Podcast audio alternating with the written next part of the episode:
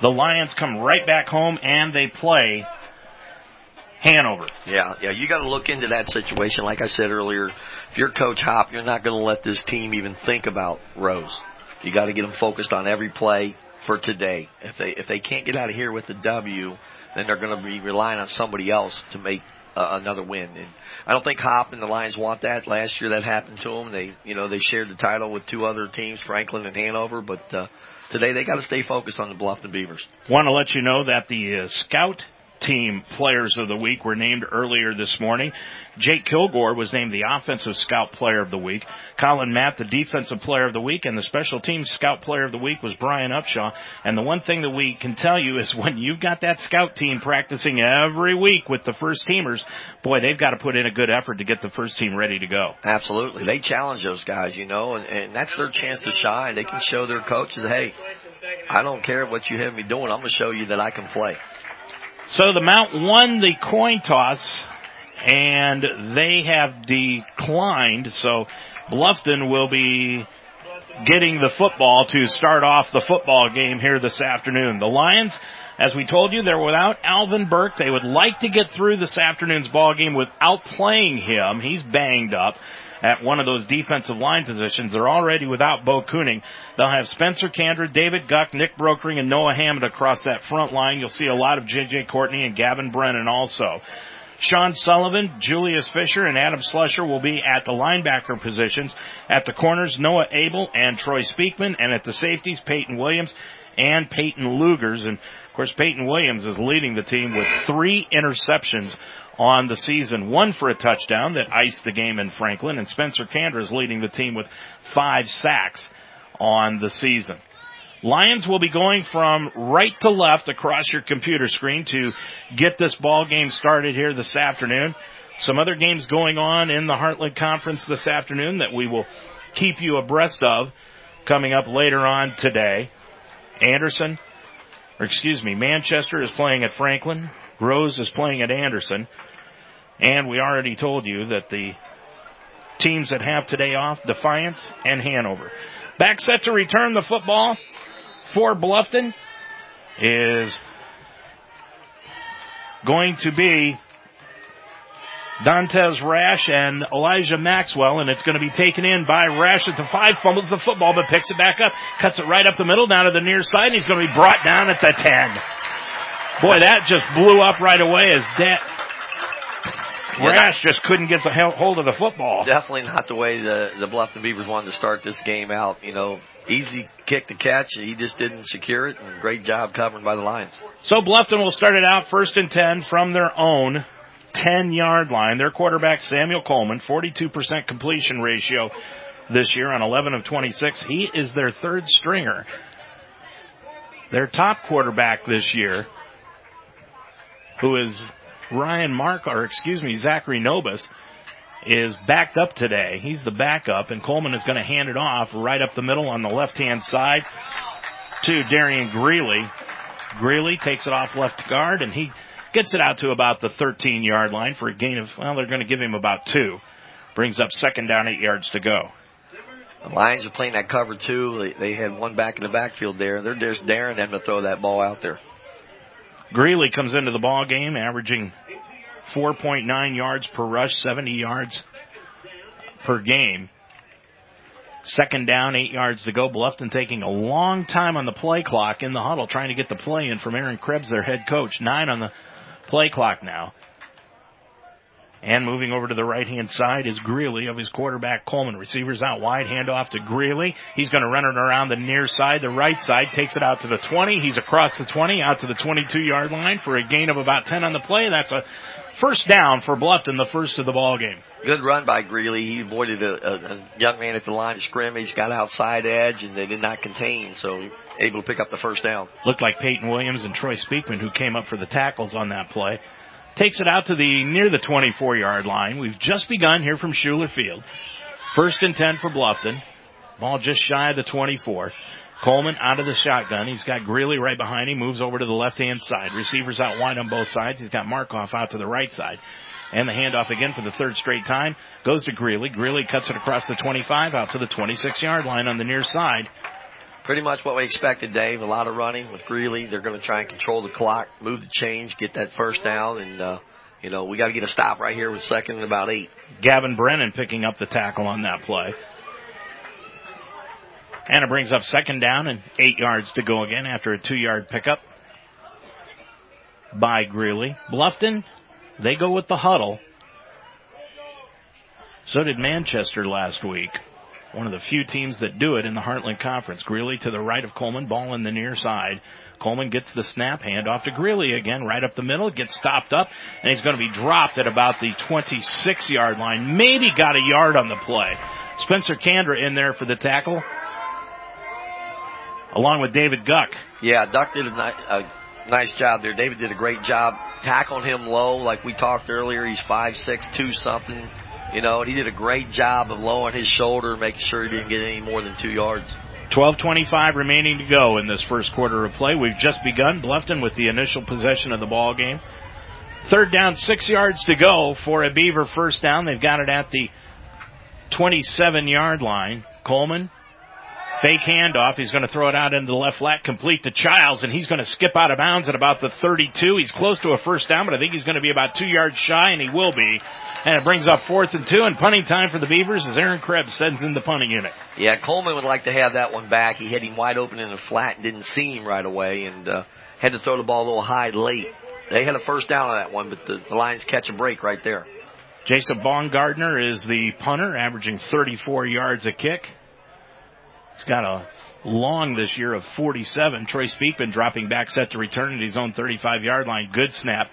Baumgartner gets it away. It's a high spiral kick that Speakman takes in at the 36 and he's going to be dropped right there by a host of Beaver tacklers. A little gutsy on Speakman's part. That was an end over end kick, not very far, and uh, I thought he should have probably fair caught that one. He's lucky to hold on to that. Coming down and making the tackle is Loudon Saalbeamer from Dayton, Ohio, Troy Christian High School. Initially, I thought it might have been Coleman, the quarterback, but boy, that'd be suicide yes, to put your quarterback. Especially after you've already gone through two of them. That's right.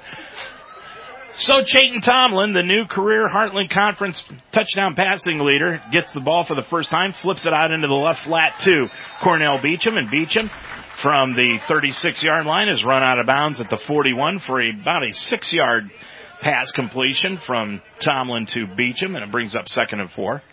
It's a simple swing pass, as you heard Coach Hop allude to in his uh, pregame uh, interview with you, and the young man gets going north and south. It's going to be hard to stop him. Cooper Earls goes out wide to the right hand side. Austin Brock slot right. Coming out to the left hand side is Pankey. Beecham on the left hand side of Tomlin. Ball in the near hash mark on second and four from the 41, and he flips it over the middle, complete to Paul Miner at midfield, and he'll cross over midfield into Bluffton territory at the 47 yard line, nice. gain of 13. Nice catch. Sorry about that, Dave. Nice catch by Paul Miner, man. Great job again by Tomlin putting the ball on the money, hit him in stride. Miner comes out of the ball game. Nick Murphy checks in now. Earls comes out wide to the left hand side. Brock slot left. Murphy on the wing on the left hand side. Pankey out wide to the right. Beecham in the backfield, and the handoff goes to Beecham right up the middle, across the 45-40, into the clear to the 35-30, cuts to the far side, 25-20. He's got a blocker, that's Pankey, and he's to be brought down at the 10-yard line. Boy, what a run by Cornell. He did a great job exploding through the line of scrimmage, set his receiver up for an extra block downfield, and very patient getting an extra 15 yards. 37 yards on that scamper by Beecham down to the 10 yard line. It's first and goal for the Lions at the Bluffton 10. And this is what we said. The Lions needed to get off to a fast start and don't give Bluffton any ideas on if they can win this game. Absolutely. If they can punch this in right now, Dave, that would be sending a, a little, uh, hey, here we come after you. We're not going to let you win on a field goal. Kinhall is out wide to the left hand side. Murphy slot left. Now Kinhall drops off the line because Murphy was up on it. Tomlin drops back, throws it into the right corner of the end zone, and it's yeah. going to be intercepted, is it? They're going to say he got his feet in. It will be an interception by Bluffton. The first mistake I've seen Tomlin make all year. He forced that ball, It was well covered out there. He probably should have thrown that one away. Brian Coleman with the interception, playing up on Murphy on that left hand side. The junior cornerback, 5'9", 165 pounds, came away with the interception. Just the second of the year that Tomlin has thrown in 23 touchdown passes. Not a bad ratio still to say. Yes, not a bad ratio, but boy, he wants that one back. I promise you that. 9.37 to go in this first quarter and Bluffton has the football at their own 20 yard line as Coleman ran out of bounds with it. Now Samuel Coleman, the quarterback, with Greeley to the left, ball on the far hash mark on first and 10 from the 20. And the fake handoff, play action, throws over the middle, and it is complete at the 40 and drugged down at the 43 yard line is the intended receiver and the catch of receiver of that football, who is not on our 2 deep. Number nine, he's not on the 2 deep.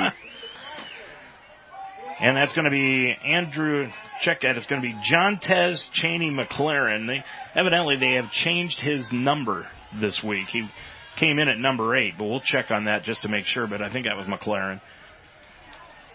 So he's got the first down out to the 44 yard line. First and 10 for the Beavers after a 20 yard reception. Greeley moves over to the left. Dropping back is Coleman. Throws out to the left hand side, in and out of the hands of the intended receiver. And that looks like McLaren again, incomplete. That's pretty good coverage right there by Abel. Abel coming in and making the. That is John Tez Cheney McLaren, who is number nine. So just the opposite when they start this game. They ran the ball three or four times, and now they've thrown it the first two or three times coming out, trying to gain some momentum here. Markoff comes out wide to the right hand side. Elijah Maxwell is slot right.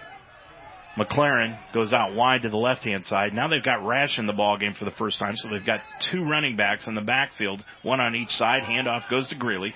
Greeley's going to be hit at the 45 and dropped right there after a yard gain. That was a nice play by Spencer. He read it, set as soon as he crossed the line of scrimmage, followed the handoff and went right down the line of scrimmage for no gain. So it will be third down and call it nine yards to go early in this contest in the first quarter of play. And right now, Greeley has carried the ball a majority of the time here for the Beavers. 8.28 left to go in this first quarter, and we've got no score. Greeley, five carries in the afternoon, 17 yards so far for a three and a half yard per gain average. Third down, nine yards to go. Greeley to the left now.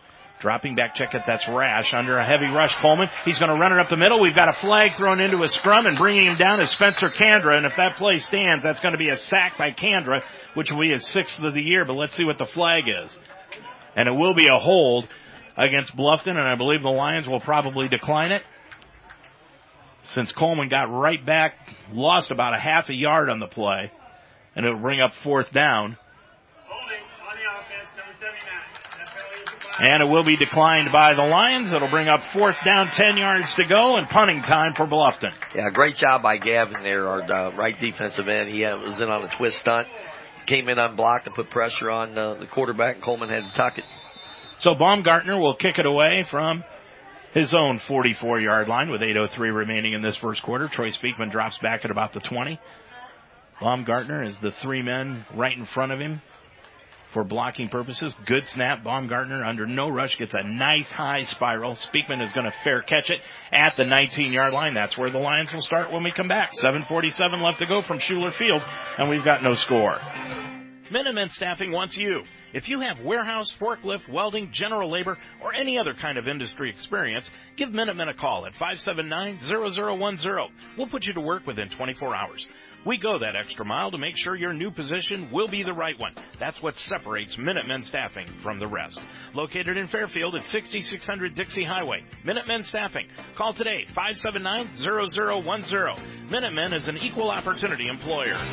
Chayton Tomlin dropping back to pass, throws it over the middle to Pankey on the crossover. He takes it out to the 30, 35, and he's going to be run out of bounds at the 37 yard line. 18 yards on the completion for Chayton Tomlin to Pankey, and it's a first down for the Lions. Great job by Tomlin. He got back in there. You can see his senior leadership. Didn't let that interception phasing. Hits Pankey on a nice little under route. First and 10 for the Lions from their own 37 yard line. Lions going from right to left. 4-3 defense by Bluffton. Beecham in the backfield gets the handoff around the right hand side to the 40 to the 45. Cuts it to the left hand side. He's into the clear to the 25 20. 15 10 5. Beecham scores. Wow! What a job up front, Dave. Boy, I think I could have hit that hole, but Beecham just accelerated and then broke a couple arm tackles right there in the middle of the secondary and just flat out turned the uh, afterjets on and just he scored by five yards easy. 63 yards on the touchdown run for Cornell Beecham and He's trying to make a case for his second consecutive Offensive Player of the Week award. Well, he's off to a good start. Dufresne in to attempt the extra point. Low snap, but they get it down, and the kick is up, and the kick is good. 7.07 left to go in period number one. It's now Mount St. Joseph 7 and Bluffton nothing on the UltimateSportsTalk.com radio network. Decided a tattoo you had done isn't for you anymore, but you don't want to go through the long, tedious, and sometimes painful removal process? Now you can have it removed using the innovative PicoWay laser technology from Invisible Ink Tattoo Removers. They're on the leading edge of tattoo removal. Located in Greater Cincinnati at 119 Fairfield Avenue in Bellevue, Kentucky. Schedule a free consultation today by calling 866-219-0672. Invisible Ink Tattoo Removers. 63 yard touchdown run for Cornell Beecham. And the Lions now lead it with 7.07 left to go in the first quarter, 7 to nothing.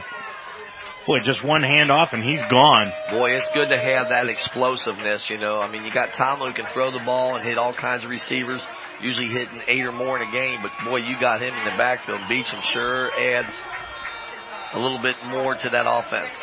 Rash and Maxwell back set to return for Bluffton as Murray will kick it off and it will be taken in by Rash at the 10. Cuts to the near side to the 15 to the 20 into the clear to the 25. He'll spin to the 30 and be brought down at about the 32 yard line.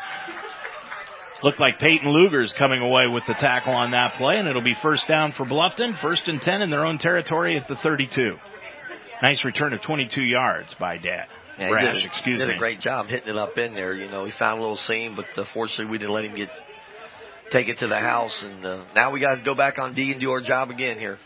Dantes Rash, a junior, 5'7", 173 pounds with that return. He'll stay into the backfield now. Taking the place of Greeley, and he moves off to the right. Ball in the far hash mark. Trips out to the near side for Bluffton on first and ten.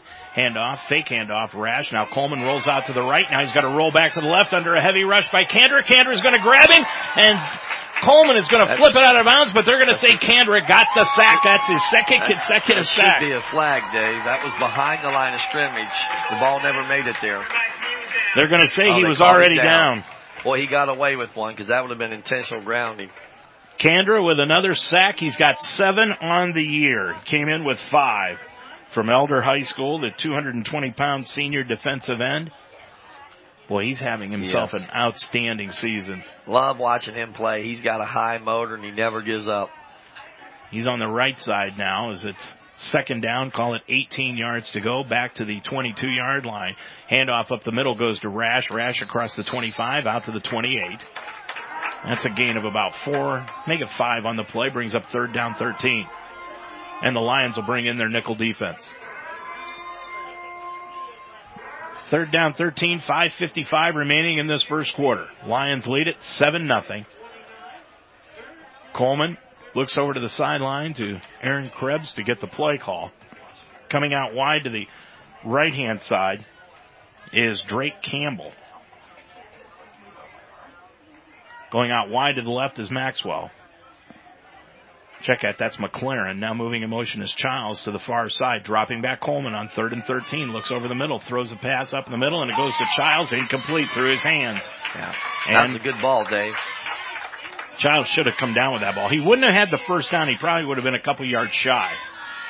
Yeah, but, but it still should have come down with it. Definitely a good ball. He should have had that one. That was a good read by him. I, we had uh, man-to-man coverage underneath, and we had a linebacker on him coming out of the backfield. So it brings up fourth down, 13 yards to go with 5.24 remaining in this first period.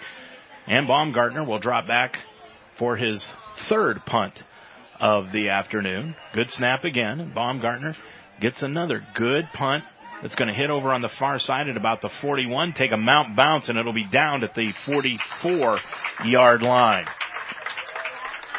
It's just become a game of field position. Right now, the Mount has won that war with the one series. You know, the Beavers have moved the ball, and I think they had two first downs, but nothing after that. 23 yard punt for Baumgartner.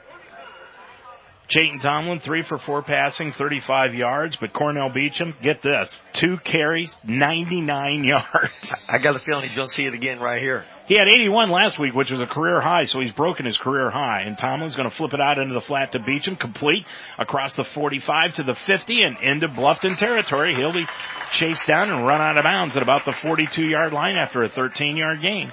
Just a simple swing pass, and Beecham just does a little stutter step and then explodes for a first down. You want to get him about 20 touches a game, and well, I'll tell you right now, if you look at the passing and the running that he has had so far. That's his second catch. And he's had four so far in this first quarter.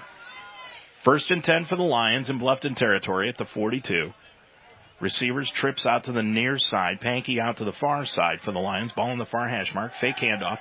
Tomlin rolls out to the right. Still plenty of time. He's going to throw the ball up the right sideline. Complete on the play to Pankey near the first down marker at the 32 before he skipped out of bounds, and it will be a first down for the Lions. Yeah, nice job by Tomlin and Pankey. He got rushed out of the pocket there, he was going to run the ball, but he's, Pankey comes back, makes a nice catch to get a first down. Boy, two telltale signs you're an unbeaten team in first place. First of all, the crowd. Secondly, the TV stations are here. going to be a lot of film on TV tonight. First down, 10 yards to go for the Lions at their 32 yard line of Bluffton. Tomlin looking over to the sideline to Caleb Carrill for the sign. The play call. Play clock down to five. Tomlin's got to look at it. Now it's down to two. Gets the play off though. Drops straight back. Looks over the middle. Good protection. Now he rolls out to the right hand side. He's going to flip it into the end zone. He's got Miner complete at the five and he's got the ball at the four. Wow, great catch by Paul Miner. Ball was just thrown up a little bit underthrown, but Paul went up and got it. I think the defensive guy had it as well, but as we know, that goes to the offensive receiver. 26 yards on the reception to Paul Miner, and boy, they used his athleticism to the utmost there. As he went up and just took it away from the DB. First and goal for the Lions with 3.35 remaining in this first quarter. They already lead at 7 nothing. Brock comes out wide. Check it. That's Kinhalt out to the right hand side, left hand side. Murphy slot left. Pankey on the right side. Hand off to Beecham. He's going to take it in for the score behind the left tackle. Boy, what a great job by the O line. Just a simple little counter. He get, gets the hand off from Tomlin, and then there was a wide open hole there. They did another great job and another good series by the Lions. Second touchdown of the afternoon by Beecham. That puts him over 100 yards rushing on the afternoon. And Caleb Carrill came right out and gave a big hug to both Paul Miner and Chase Pankey as they came off the field. Yes, he did. I was watching it as well, Dave. You got to do that when kids make special plays, you know. And they both did on that one as Miner went up and grabbed that ball from the DB, as you said, and that was a big play in this series. Dufresne makes the extra point, so with 3.18 left to go in this first quarter, it's now the Mount 14, Bluffton nothing. You're listening to Mount St. Joseph football on UltimateSportsTalk.com. Every day is a great day at the Wishbone Tavern in the Delhi Plaza. The Wishbone Tavern still serves the best wings and burgers in town, but now they offer brunch on Saturday and Sunday starting at 10 a.m. And for your next event, use the Wishbone Tavern's party room, capable of holding up to 60 people. Contact Nicole for a reservation. With a menu full of fresh ingredients, hand-breaded appetizers, and a relaxed family-type atmosphere, your good time will begin when you walk in the door. The Wishbone Tavern in the Delhi Plaza, a proud member of the community, open Monday through Friday at 11, Saturday and Sunday at 10. Well, we didn't go over this on the pregame show, but the Division Three top 25 rankings came out earlier this week, and Mount St. Joseph did not make the top 25, but they did crank the votes. They got one. So, if they keep this up, they could crack the top 25 before the season gets over. Murray is going to kick it off. It'll be taken in by Rash at his three. Cuts it to the middle of the field, and he's going to be tackled up near the shoulder pads and dropped at about the 15 yard line. Boy, he went down like a sack of potatoes, Dan. Yes, he did. I'm not sure who that was. Was that number 33 or 32? Looked like 32. Boy, he laid a hit on him. Great kick by Murray. He got that inside the five and good coverage once again. Was either Sean Sullivan or Julius Fisher that made that tackle on special teams. First and 10 for Bluffton, their worst field position of the afternoon. They're back at their own 16 yard line. Back into the ball game is Greeley behind Samuel Coleman. Now he moves off to the left hand side, ball in the far hash mark, and the handoff to Greeley right up the middle. Now cuts it to the right side, and he'll be brought down at about the 17 yard line on the play. He's brought down by Gavin Brennan. Yeah, he's having a heck of a game, man. He's another high motor kid. I think he's the other end opposite of Spence, and uh, he does a nice job. He, you know, he doesn't look like he's a very big kid, but he's very physical up front. Second down, eight yards to go for the Beavers with the football in their own territory at the 17 yard line, 239 and running left to go in this first quarter. Lions lead at 14 nothing. Boy, we got a halftime show for you coming up. Luke Fickell on his press conference earlier this week talking about Tulsa. Moving in motion to the near side is McLaren, and McLaren is going to get the little touch pass, bringing it around on the jet sweep, and he's going to be brought down right at the 18 yard line. The Lions read that play completely. That was Gavin once again. He just stood his man up and just strung it out and then just waited for him to cut it back and he makes the tackle. Great job. Gavin's having a heck of a game right now. Hopefully he'll continue to play that way. And correction, that was Plummy Gardner, the 5'10", 170 pound junior wide receiver coming across with that catch. Brings up third down seven, ball at the 18 yard line. Greeley in the backfield. Drake Campbell comes out wide to the right hand side. Number 21 dropping back is Coleman. He's going to throw it out to the left. Tried to get it to Greeley and overthrew him by about five yards, and that'll bring up punting time now for Bluffton again. Yeah, that's, that's a great job by our linebackers. We came in on a blitz there, and they were right in his face. It might have been Finn who forced him to throw that ball early. 142 remaining in the first quarter. Lions lead it 14 to nothing. Boy, you could tell it's fall. There's bugs all over it. I see that. got a stink bug, you got bees, you've got wasps that are flying around looking for some place to hibernate over the winter. Fourth down, seven yards to go for a Beaver first down. They're going to punt the football away from their own 18 yard line. Short punt, but Speakman backpedals to pick it up at about the 35 and he's going to struggle forward out to the 37 yard line. 37 yard punt. 37 yard punt by Baumgartner, his best of the afternoon. Speakman with just a three yard return, so a net of 34. And the Lions have a first and 10 at their own 38. This is another big series right here, Dave. You know, they, last last year I believe they scored 21 points in the whole game. They can go down here and get another touchdown before this quarter. That'd be pretty big, being up 21 nothing going into the second quarter. Ken Hawk goes out wide to the right hand side. Coming out wide to the left is Pankey.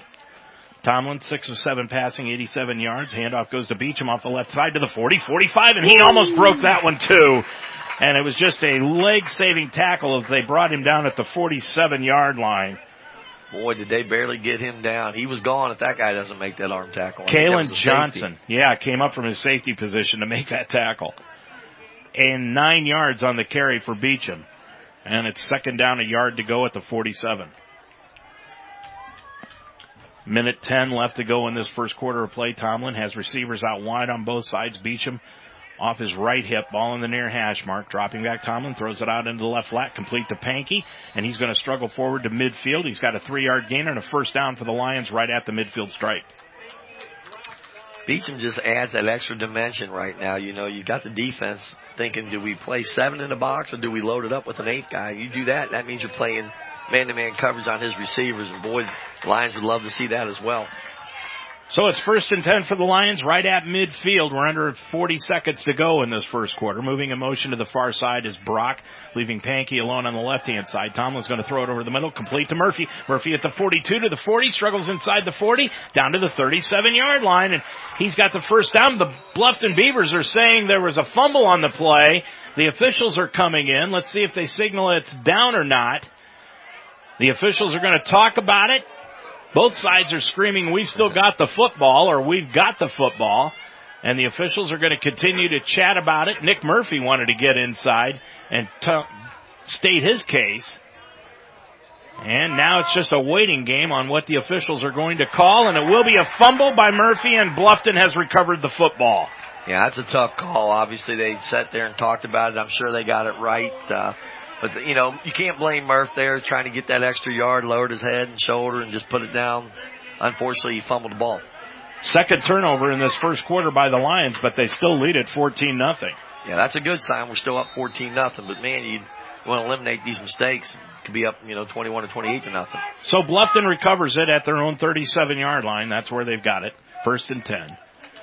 And they bring Markoff out wide to the right hand side. McLaren goes out wide to the left. Slot left is Adam Duncan, who's into the football game. And the handoff goes to Greeley. Greeley cuts it up to the 40 yard line where he'll be smacked and brought down by Peyton Williams and David Guck. Sean Sullivan got in there also. Boy, they're going to give him a kind spot out to the 41. Wow.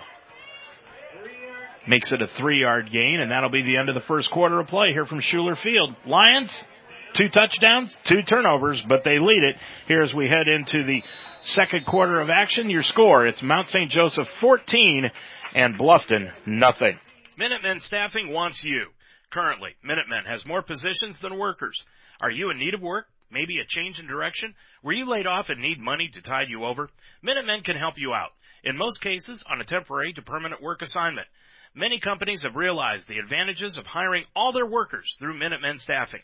If you have warehouse, forklift, welding, general labor, or any other kind of industry experience, give Minutemen a call at 513-579-0010 or stop in at 6600 Dixie Highway in Fairfield to fill out an application.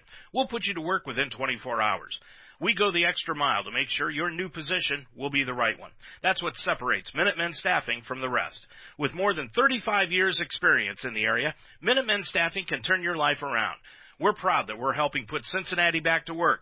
Minutemen Staffing, located in Fairfield at 6600 Dixie Highway. Minutemen Staffing, call today at 579-0010. Minutemen Staffing is an equal opportunity employer. Well, as we switch ends of the field here to begin the second quarter of play, Lions lead at 14 to nothing. And they will be going from left to right across your computer screen to start this second quarter of action. Dave Mitchell, Dan Benjamin back here at Schueler Field for you. And Coleman is going to fake handoff, throw it out into the right flat, and it is complete on the right hand side to Elijah Maxwell. Maxwell is going to struggle forward out near midfield. He's got a pickup of 12 and a first down.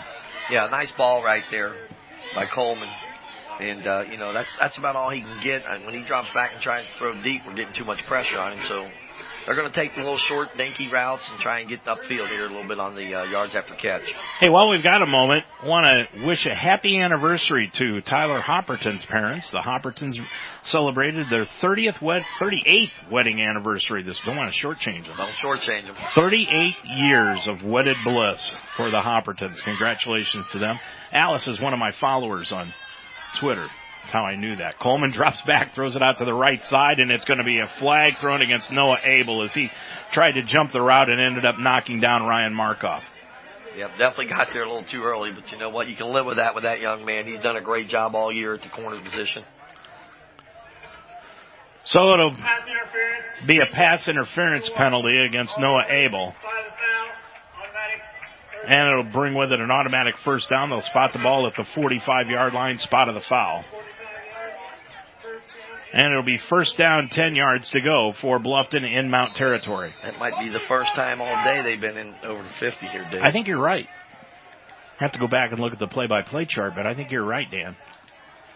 So it's first down, 10 yards to go. Coleman moves Greeley off to his left hand side. Childs slot left. McLaren out wide left. They're going to throw it to Childs on the bubble screen and he picks it up off the turf, gets it to the 40, inside the 40, down to the 35 yard line. Nice run by Childs after he made a nice catch off his shoe tops.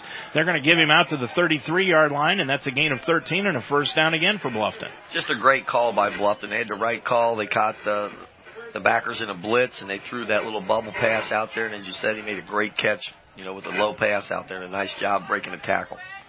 We've just begun this second quarter of play. Lions lead at 14 nothing. Next week back on the road, 4 o'clock with the kickoff next week, by the way. Keep that in mind. 4 o'clock from Terre Haute against Rose-Hulman, the Fighting Engineers. First and 10 from the 33. Handoff, fake handoff. Greeley. Coleman drops back, throws it over the middle, tried to get it to McLaren, and it's incomplete. Knocked away by Troy Speakman on a good defensive play. Brings up second down. Second down, 10 yards to go.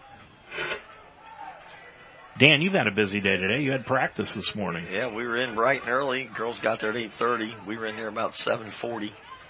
got got in, got it done, and then uh, took a little lunch break and came over here. Now we're seeing a, a great day of football going on, and you know, right now I'm loving what I see out of the lines, and hopefully we can get a stop here and uh, force a punt. The only thing that would make your day better is if Notre Dame was playing tonight, right? I'm glad they're off. Hand off to Greeley up the middle on second and ten, puts a couple of spin moves on, and is finally brought down on the play at the 31 yard line by Sean Sullivan. And Peyton Williams came up to put a lick on him also. Boy, Gain of two. Peyton came flying up from that safety position to get that hit in on him. Did a nice job, as you said earlier. It's going to take a couple guys to bring him down. This Lions secondary is easily the fastest in the Heartland Conference. But we haven't seen Hanover yet, but they've got to really be fast to beat this team. Yeah, I like how fast they play and how physical they play. You know, you have to do that. You got to make a split decision on if you're going to come flying up or you're going to stay back and cover. And Peyton Lugers is probably the hardest hitting player, and he didn't play football last year. Third down, eight yards to go from the 31, dropping back Coleman out of the shotgun, throws it up the left hand side, incomplete to McLaren. Troy Speakman with coverage, and it's fourth down and eight yards to go from the 31. And what will Aaron Krebs decide to do? He's looking things over, trying to make up his mind. Don't gain a whole lot if you punt this ball. You know, goes in the end zone. You might get lucky and get it inside the five, but I'm not so sure they're ready to take that risk down 14. Baumgartner's longest field goal of the year has been 35 yards, so this would be longer than that. So they're going to roll the dice and go for it on fourth. Yep, you're 0 5 and 0 2 in the conference. Why not? McLaren out wide to the left. Markoff wide right. Out to the right hand side in the slot is Maxwell. Fake handoff. Coleman's going to throw it over the middle and it is incomplete, almost intercepted by Peyton Lugers, but he let it go right through his hands and incomplete. He missed his tight end, Dave. I don't think the tight end turned around quick enough. He had him open and I think the tight end just, if he turns his head, he catches that ball a lot quicker and they get a first down. But, uh, nice job by the Lions defense. Lions get the football back on the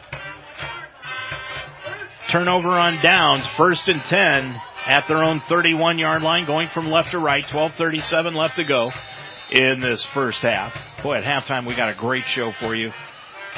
Luke Fickell, and then a conversation about the Michigan Penn State game tonight. Trips out to the far side for the Lions, ball in the near hash mark, and Tomlin is going to be thrown down. Boy, mix up on the play. Cornell Beecham went to the right and Tomlin went to hand it off to the left and Beecham wasn't there. And he ended up losing six yards on the play and brings up second and 16. Yeah, Tomlin was in unfamiliar territory right there. He turned to look for Beecham and he wasn't there. But the one mistake he made is he tried to run where the hole was. He should have just followed Beecham. I'm not sure he had enough time. He probably didn't. I'm not sure. He definitely looks No surprised. disrespect to Chayton, but I don't think he could follow Beecham. He'd end up about 20 yards behind. Second and 16, dropping back from the 24. Tomlin throws over the middle. He's got Miner and he almost came down with an incredible catch. He went up one-handed it and then got hit right in the solar plexus and he is still down an incomplete pass. That'll bring up third and 16, but Miner took a shot to the ribs. Yeah, he had to try and make a one-handed catch. Um, exposed his ribs, as you said. I'm, we're just hoping the wind's just knocked out of him. Boy, that was almost an incredible catch by Paul Miner, but he could not come down with it, and he is down on the sideline, and they are looking him over. It looks like that's all it is, Bear, is just he got the wind knocked out of him as he's up, and now he'll walk off under his own power. Yeah, yeah. Good young man, and, uh, you know, does a great job at tight end for the Lions, and glad to see him back up on his feet. Scores around the league. Rose-Hulman blanking Anderson 21 nothing. That's the Lions foe next week. And Manchester is leading Franklin 7 to nothing in the second quarter. That could be considered a mini upset. Yes. This early. So it's third down, 16 yards to go. Miner out of the ball game. Tomlin's going to go with an empty backfield. And now he's going to bring in Trevor Tomey. Tomey's going to stay in for protection. Ken Kinhall, Brock, and Beecham are going to go out wide to the left hand side. Pankey all alone on the right side. Ball in the middle of the field. Third down, 16. Bluffton just showing a prevent defense. Tomlin drops back. Looks over the middle. Now he's going to cut out to the near side. Looks up the field. Can't find anyone. Now throws it to Pankey. He's got the ball and it is going to be, they're going to call it complete near the 43 yard line. They're going to say no, he was out of bounds. Boy, that took him an awful long time to call that. I don't think he saw it. Tyler Hopperton really getting it, giving an earful to that side judge and the head linesman. We we could not see it there, so we can't give an honest disclosure of it. But he was pretty close. They had to really take a close look at it before they finally signaled it incomplete. Yes, they did. But man, he took an awful long time to make that call. Fourth and 16 from the 25 yard line. Suchomsky in to punt it away, got it away, and he's going to be hit. A flag will be dropped. It'll take him mount bounce at the 40 inside the 35 and be down at the 33 yard line. That's going to be a 42 yard punt by Suchomsky, but I think it's going to come back and it could be roughing the kicker. I think you're right, Dave. Uh, that's definitely not running into the kicker. It's roughing for sure. That should be an automatic first down. And let's see what the official has to say about it.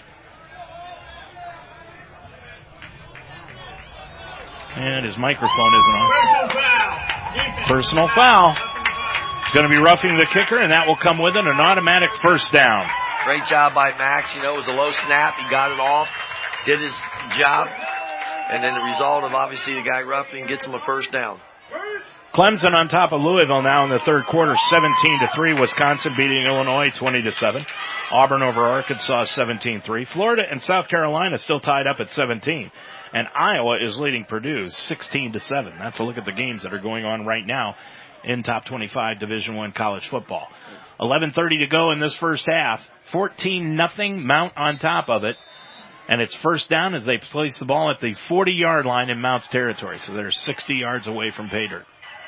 Beecham to the right of Tomlin. Ball in the center of the field. Receivers out wide on both sides, of course. Tomlin drops back. Good protection. Wheel he's going to throw it up to the right hand side. Beecham goes up, grabs it, but he's out of bounds when he caught the football.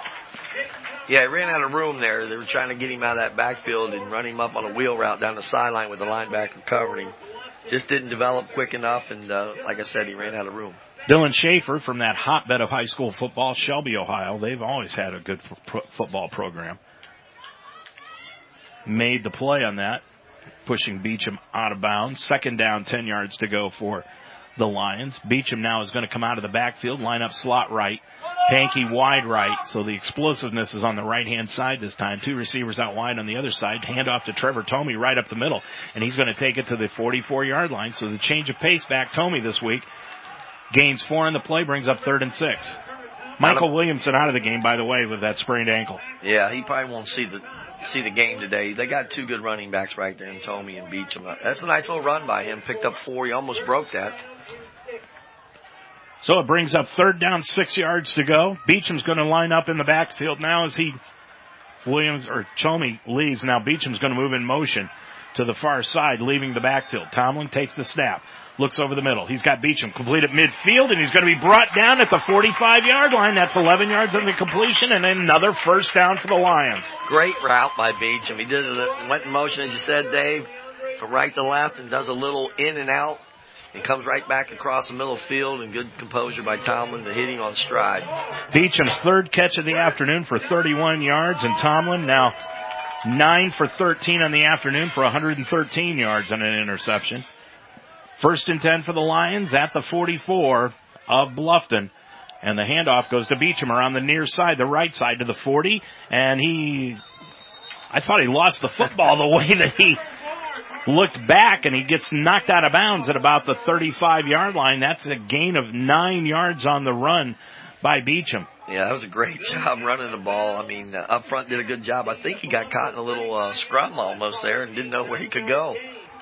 Beecham's got 32 yards receiving this afternoon and 112 yards, 121 yards on the ground. So he's over 150 yards in total offense. And Tomlin throws over the middle, complete to Pankey at the 24, and he's going to be dropped right there at the 24 yard line by Loudon Salbeamer. Pankey with a nice catch, nice route on the dig route, but does a heck of a job staying focused on the pass and avoiding the linebacker who's trying to hit him at the same time. So with nine and a half left to go in this first half, still 14 nothing Mount, but they're on the move. First and 10 at the 25 of Bluffton. Boy, what a offensive performance by not only Beecham but Tomlin here this afternoon. Trevor Tomey in the backfield now lines up to the right. Receivers out wide on both sides. Paul Miner lines up tight end left. Ball in the center of the field on first and 10. Dropping back Tomlin throws over the middle into the end zone and he overthrew badly Chase, or Paul Miner, excuse me, and incomplete. Yeah, he had him for a split second there. I'm not so sure they were on the same page. It almost looked like Paul was getting ready to check up his route, but uh, Tomlin overthrew him. 8.57 left to go in this first half of play. Substitutions coming in on both sides. Ken Hall goes out wide to the left hand side. Brock slot left. Cooper Earl's into the ball game now. He's out wide right, taking the place of Pankey. Dropping back is Tomlin. Hands it off to Beecham off the left hand side to the 20, to the 15, to the 10. Spin move and he's inside the 10 and he'll be brought down at the 8 yard line. What a play what, by Beecham. What a move. He absolutely spun out of that tackle and I think the, uh, tackler put his head down and didn't even make contact with him. But what a great run by Beecham. 12 yards on the run by Cornell Beecham, and it is first and 10 for the Lions at the 8 of Bluffton. Beecham off to the right hand side. Boy, that is just an amazing run by Beecham. Tomlin with the receivers out wide on both sides, ball in the center of the field on first and goal. Dropping back Tomlin looks into the end zone. He has got Pankey, but he overthrew him again. Incomplete. Pretty good coverage right there. And, you know, he had no window to throw it into. A, you know, he might have thrown that one away because he threw it behind him high. Tomlin came into this afternoon's game throwing 17 touchdown passes in the last three games. But today he has got none. He's got an interception and the Lions are still on top of it 14 nothing because they've found another offensive weapon in Cornell Beecham. Absolutely. I love to see him get the ball here. See if he can't get this in the end zone or darn close. Beecham lines up behind Tomlin in the pistol. Hand off to Beecham around the left hand side. Cuts it to the five. Breaks a tackle into the end zone as the end. Touchdown Cornell Beecham.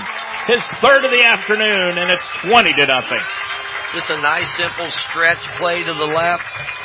O-line does a great job and the receivers are doing a nice job downfield blocking. Beecham with the eight yard touchdown run and with 8.05 to go in this first half, it's now 20 to nothing, Mount St. Joseph. Spencer Dufresne will come in to attempt the extra point. Dufresne with two of them already this afternoon. And he kicks that one up, and it is good. 8.05 left to go in this first half. Your score, Mount St. Joseph 21, Bluffton nothing on UltimateSportsTalk.com. Life should be enjoyed, so get up and start. At Iron Sharpens Iron Personal Training, they develop a healthy relationship with you and provide a positive, encouraging environment to train. The staff at Iron Sharpens Iron will set up a personal training system that fits you and you alone. And your first session is free. Are you ready to have fun and get in shape? Iron Sharpens Iron serves the greater Cincinnati area. Check them out at isi-pt.com. That's isi-pt.com. Or call them today at 513-748-1538. Dave Mitchell, Dan Benjamin back here at Schueler Field where the Lions now lead at 21 nothing on the back of Cornell Beecham's three touchdowns today amazing, amazing first half for that young man. But the Mount is using him really, really wisely. Still throwing the ball a little bit, not as much as Tomlin's used to, but when you got a weapon like that, you gotta let him do his thing. Right now, 146 yards rushing for Beecham, 32 yards in reception, so he's got 178 yards in total offense. Kickoff by Murray, taken in by Rash. Rash is going to take it at the 10, out to the 15 to the 20, and he'll be dropped at the 21 yard line. Aaron Krebs over on the Bluffton sideline was screaming for a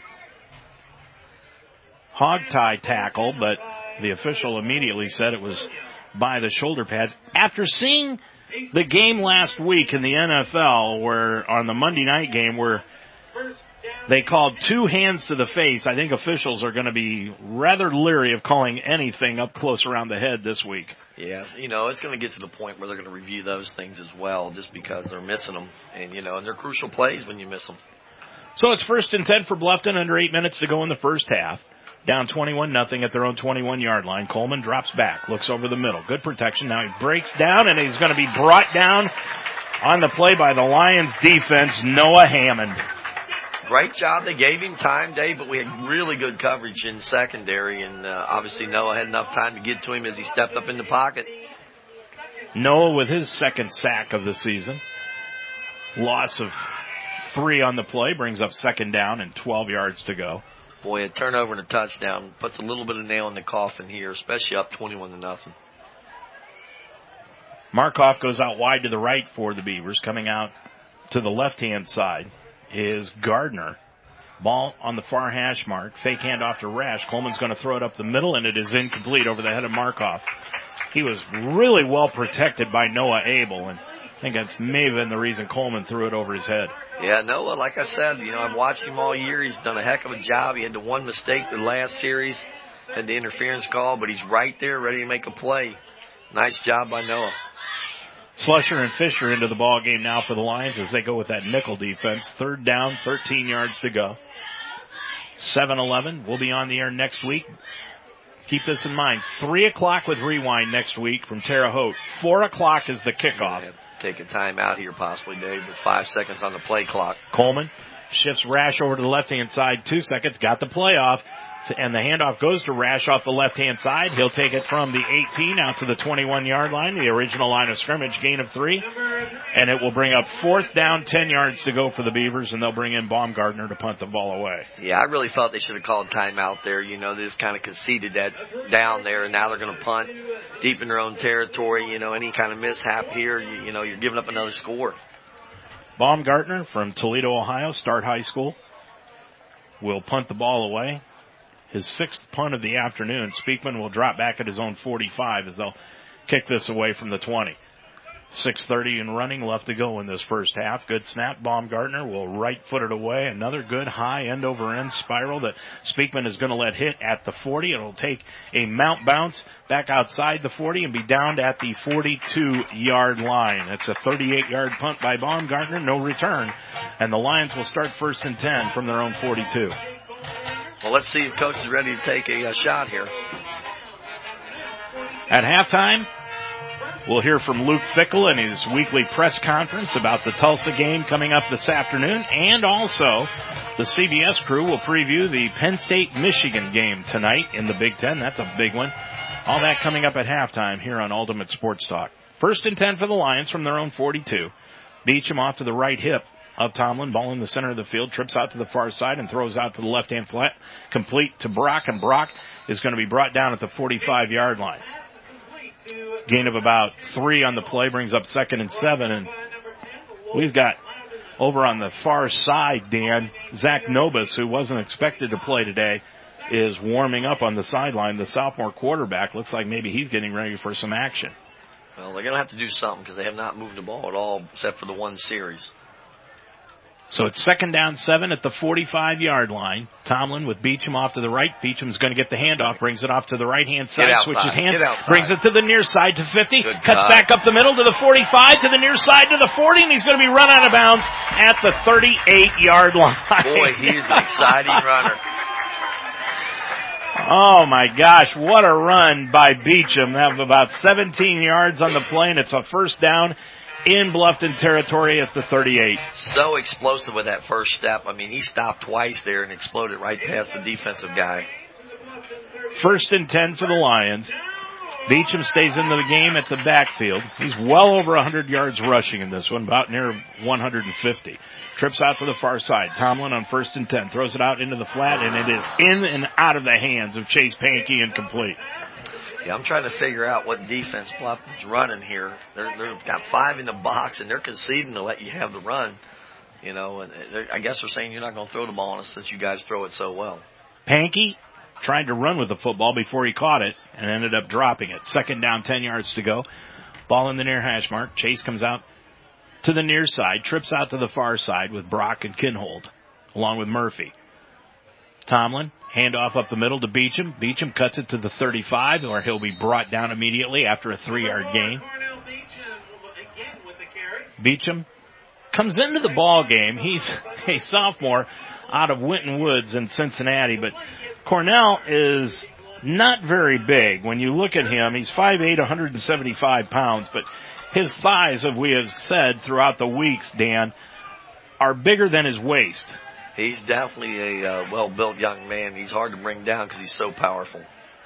Third down, seven yards to go. Tomlin's going to throw it over the middle, complete to Pankey. He caught it that time at the 24 yard line, and he's got a first down after a 15 yard pickup on the reception. Yes, great job up front. Beavers came with the blitz right there, brought all linebackers, and the O line did a great job communicating, giving Tomlin time. You know, when you look at Beecham, he's got the thighs of Earl Campbell, but you know who he remember reminds me of is Greg Pruitt. Oh yeah, the old Oklahoma Oklahoma running back. That was when they had the tearaway jerseys. You couldn't bring that kid down. Empty backfield now for the Lions. First and 10 from the 24. Throw out into the left flat. This time complete to Pankey and he's going to run out of bounds at the 17 yard line. That's a gain of six on the reception. Brings up second and four. Another nice ball by Tom, and I think he took a little bit of a hit there, but they gave him enough time to get rid of it. And uh, the Beavers are starting to bring a little bit more pressure. Uh, they just don't have an answer right now for the Mount offense. This Lions offense, after the Anderson game really seemed to pick up a lot of confidence in each other, and they have just been a machine over the last five games. Second down, four. Hand off to Beecham around the right side. He's got the first down to the 12 yard line is where they'll spot him. And a gain of five on the carry and a first down for the Lions at the 12 of Bluffton. 318 left to go in the half. Brings up first down, 10 yards to go. Lions can pick up a first down without scoring. Yeah, I think if they keep handing the ball off right now, you know, like I said, the Beavers cannot stop them no matter what they choose to do. First and 10 from the Beavers 12. Beecham to the left hand side of Tomlin.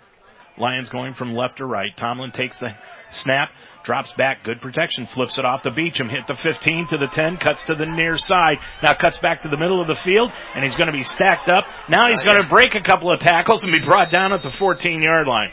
That's a play there, Dan, where he probably should have just put his head down and gotten as much as he could. I'm sure the coaches will remind him of that when they watch film. But how do you tell a young man who's broke many a tackle yeah. to not do what he does? So you got to let him play, and that's what you're doing is getting him touches and letting him be an athlete. On that 90-yard touchdown pass that he ran last week against Manchester, I think 10 of the 11 defensive guys got a hand on him, and he still went 90, which is a Mount record. Second down, a long 10 yards to go for the Lions. Ball back at the 13 yard line. Tomlin with Beecham to his left, drops straight back, looking into the end zone. He's going to throw the fade in the left corner. He's got Brock. He goes up. He caught it in the back corner of the end zone. Is he in? They're yes, going to give it to him. Touchdown! Good ball by Tomlin again. Put it where only our receiver can catch it, but another great job up front with the O line. Boy, that offensive line has really done a job here this afternoon, even without the starting left tackle, Isaiah Trimble. Yeah, who, I don't know who's been filling in for him, but boy, they haven't missed a beat. They're doing a great job, and that's a sign of a good team. Andrew Weeks has been in there at that left tackle for most of the afternoon. 27 to nothing, and Dufresne with the extra point attempt is up. He's four for four, and it's good. 154 remaining in this first half. Your score: Mount St. Joseph 28, Bluffton nothing on UltimateSportsTalk.com. The School of Health Sciences at Mount St. Joseph University is a proven leader in healthcare education. The Mount offers bachelor's, master's, and doctoral degrees in nursing, including a blended online RN to BSN program and the innovative MSN Magellan program. For nearly 100 years, Mount St. Joseph University has produced outstanding healthcare professionals. Learn more at msj.edu slash health sciences.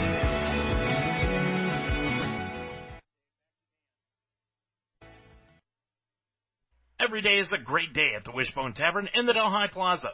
The Wishbone Tavern still serves the best wings and burgers in town, but now they offer brunch on Saturday and Sunday starting at 10 a.m. And for your next event, use the Wishbone Tavern's party room, capable of holding up to 60 people. Contact Nicole for a reservation.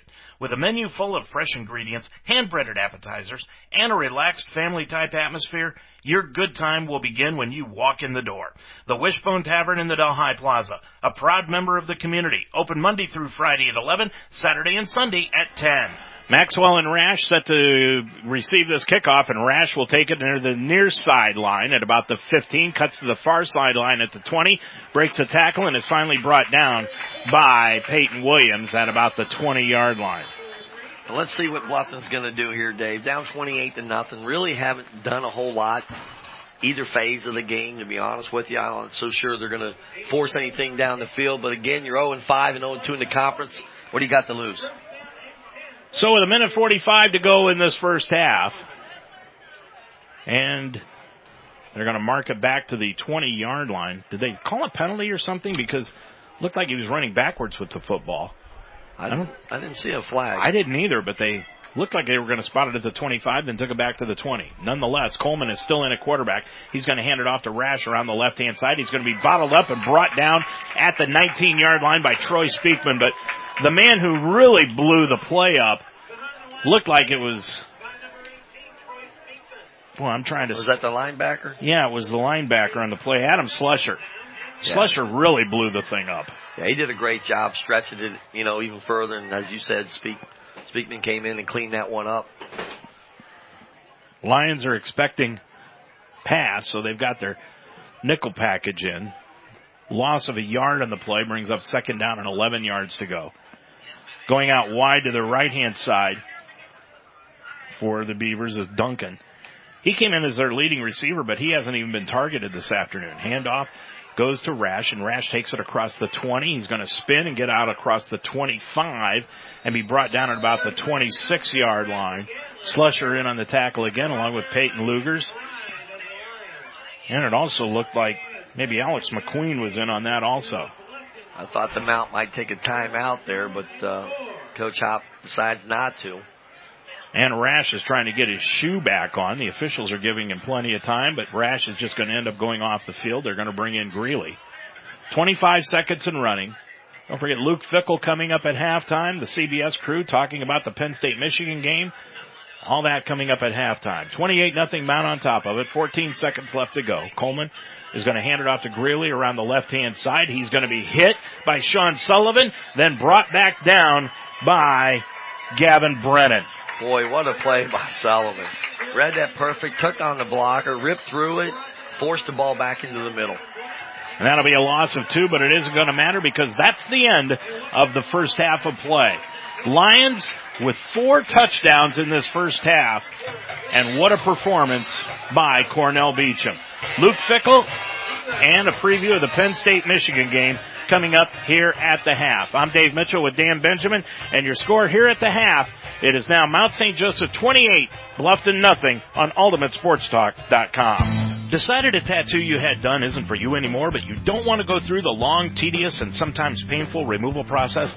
Now you can have it removed using the innovative PicoWay laser technology from Invisible Ink Tattoo Removers. They're on the leading edge of tattoo removal. Located in Greater Cincinnati at 119 Fairfield Avenue in Bellevue, Kentucky. Schedule a free consultation today by calling 866-219-0672. Invisible Ink Tattoo Removers. At Invisible Ink Tattoo Removers, we utilize ink analytics, our plastic surgeon developed diagnostics. Our exclusive ink analytics system lets us measure your tattoo against more than 60,000 treatments completed by our team. Reviewing over 40 unique factors about your skin and tattoo, Ink Analytics is able to predict the number of treatments you'll need to remove your ink, taking the guesswork out of tattoo removal. Because we're so confident in Ink Analytics, we guarantee our results, which means if your ink is gone before eight treatments, we will prorate and give you money back. And if your ink is not gone in eight treatments, we'll continue to treat you at no cost for up to a year. That's the Invisible Ink Guarantee. Invisible Ink Tattoo Removers works with integrity. Using the innovative PicoWay laser technology, Invisible Ink Tattoo Removers is on the leading edge. Located in Greater Cincinnati at 119 Fairfield Avenue in Bellevue, Kentucky. Schedule a free consultation today by calling them at 866-219-0672. Minutemen Staffing wants you. Currently, Minutemen has more positions than workers. Are you in need of work? Maybe a change in direction? Were you laid off and need money to tide you over? Minutemen can help you out. In most cases, on a temporary to permanent work assignment. Many companies have realized the advantages of hiring all their workers through Minutemen Staffing. If you have warehouse, forklift, welding, general labor, or any other kind of industry experience, give Minutemen a call at 513-579-0010 or stop in at 6600 Dixie Highway in Fairfield to fill out an application. We'll put you to work within 24 hours. We go the extra mile to make sure your new position will be the right one. That's what separates Minutemen Staffing from the rest. With more than 35 years experience in the area, Minutemen Staffing can turn your life around. We're proud that we're helping put Cincinnati back to work. Minutemen Staffing, located in Fairfield at 6600 Dixie Highway. Minutemen Staffing, call today at 579-0010. Minutemen Staffing is an equal opportunity employer. Welcome back to Schueler Field here in Cincinnati on Delhi Avenue. I'm Dave Mitchell along with Dan Benjamin. We're at halftime of this afternoon's ball game between the Mount St. Joseph Lions and the Bluffton Beavers and we'll take a look at all the stat stories coming up in just a little bit here on ultimatesportstalk.com. But there's a lot of Division One college football action going on and here in Cincinnati kicking off at 3.30, the Cincinnati Bearcats will be entertaining the Tulsa Golden Hurricane and the Hurricane are coming in after a pair of tough losses to take on the Bearcats. They lost last week at home to Navy 45-17 for their second straight league loss. They lost a 21 point lead in the fourth quarter during a loss at SMU two weeks ago. Cincinnati comes into this afternoon's ball game ranked 21st in the country. They're 5 and 1 overall, 2 and 0 in the American Athletic Conference. The Bearcats only loss, if you recall, is to number 5 Ohio State. They're coming off a 38-23 road win at Houston. Luke Fickell last week talked about this upcoming matchup with Tulsa? I, was very, it was our first real time going on the road. I mean, we'd, you know, been on bus rides, uh, in some close, uh, proximities. So it was new for us to, uh, load up and, and change up our schedule a little bit and to go on the road in, in conferences to get a win is the most important thing. Um, we were challenged. I mean, it was a, you know, a different, uh, Houston team than maybe some people had thought and, you know, switching in three quarterbacks and, you know, um, you know, had some guys that had redshirted, but they still got a lot of talent and, uh, they played hard and they played well. Um, you know, and we were challenged. We, we, you know, started off fast and then kind of lost the momentum of things and really went back and forth and back and forth. And it was a lot closer game than maybe it ended up being. Um, but I think it was great for us to be challenged like that so many different ways, both offensively, defensively, and in the special teams. Every unit had to come up big someplace down the stretch uh, because that game was a battle. Javon was one of those guys that, you know, came up big for us. Obviously having an inter- interception, a fumble recovery, uh, got beat on an early play on a deep ball for a touchdown. Um, that sometimes as a young guy, people don't recover from. And that's what I'm most proud of, uh, of Javon and his performance is his ability to over, uh, overcome that, not let it kind of crush him, not let it get him down, but continue to play, continue to battle, uh, continue to have incredible effort. And when you do, great things happen. The ball finds him. Uh, he finds the ball and, um, you know, uh, ultimately you got out there with a win and, you know, have the ability to move on now to a, new challenge and coming home here and, and then having a bye week the following week, we got to make sure we can really stay focused and, and have the attention to detail for this week because it's going to be a unique challenge for us. Hey, coach. I know you were talking about uh, Javon and obviously his Player of the Year award or uh, honor this week, but just that whole defense. I know that uh, there's obviously I know a lot more to it than just Javon. So, what in your mind have you been most impressed with that defense, and, and where do you feel like it is overall as a unit? Well, I think it starts up front, and our ability for those guys to, um, you know, play well up front, be aggressive, to create some havoc. Um, you know, I think we only ended up with one sack, but uh, in our stats, we kind of come up with 22 havoc plays, which, you know, is where those guys up front affect something in a different way, um, to really give us an opportunity in the back end, whether that's on the pass, whether that's on the run.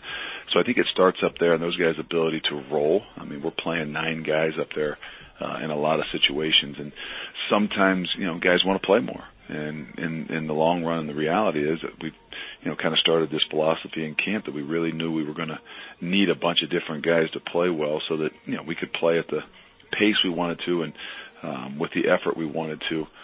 Uh, so those guys' you know, ability to kind of put the egos aside and not worry as much about the stats, you know, because maybe they only play 35, 40 plays, but we've got eight or nine guys that are playing that many. And you mentioned just being on the road, kind of changing up routine. Um, I don't know if it did or didn't, but I was was, was curious. Did it? Did you learn anything about your team having that that kind of change? I guess that from from what you'd been doing the rest of the season. Well, I don't know if we learned. I mean, well, I think you learn the most um, throughout the game, and you know that's when you when you're challenged like that. And if you didn't watch and see the whole game, then you might not have said, "Well, it must not have been as much of a challenge." It was. It was. You know, we never lost the lead, uh, but the lead was in jeopardy probably four or five times, and each time um, we had to answer. Our offense had to answer two times where we needed a score, and we, you know, maybe had given up a couple of things defensively. We had an opportunity where we had to have a field goal and, and some big kickoffs uh, from our special teams and punts as well. And then there was probably four or five uh, situations in the game where defensively just yeah, they were had to have it situations, uh, you know, and in a couple, in two of those we got turnovers, and the other two we made stops. Coach, as you look ahead to the game against Tulsa, do you, do you see any, any similarities between the two teams in terms of your approach to the game? I mean, both um, you know, seem appear to be pretty solid on defense, steady at quarterback, and with uh, the skill position players that, that can really help make you go. Um, are there, are, is it is it appropriate? To play physical. They play tough. I think uh, two very good head coaches, so they've got programs. They don't just have you know teams that are you know one and done or are flash in the pan. So obviously they've uh, done it for a long time. Uh, I think you know uniquely sometimes different.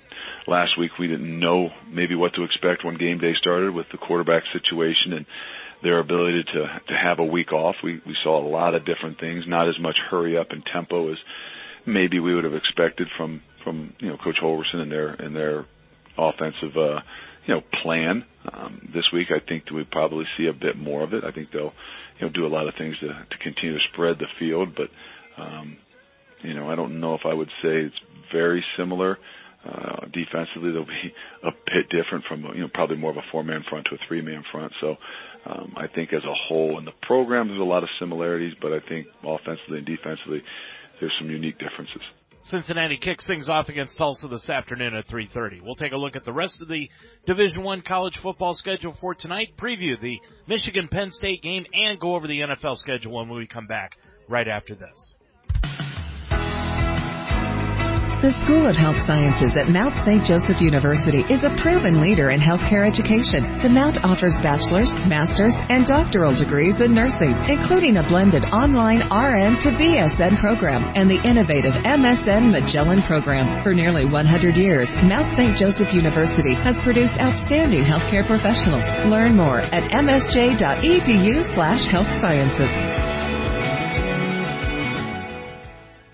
Dave Mitchell, Dan Benjamin back here at Schueler Field. Another 3:30 games this afternoon in Division One college football. Number two LSU will be at Mississippi State. 12th ranked Oregon goes to 25th ranked Washington. SMU will be entertaining Temple this afternoon. Also out of the Big Ten, number 20 Minnesota is at Rutgers. 24th ranked Appalachian State will be at UL Monroe. Missouri, 22nd ranked in the country, goes to Vanderbilt, and 18th ranked Baylor will be at Oklahoma State later on this afternoon. In games tonight at 6 o'clock, number 13 Utah will be at 17th ranked Arizona State. At 7 o'clock, 15th ranked Texas will be entertaining Kansas, and the big game in the Big Ten tonight has 7th ranked Penn State in a whiteout entertaining the Michigan Wolverines who are ranked 16th this week, and the CBS crew previews this evening's ball game.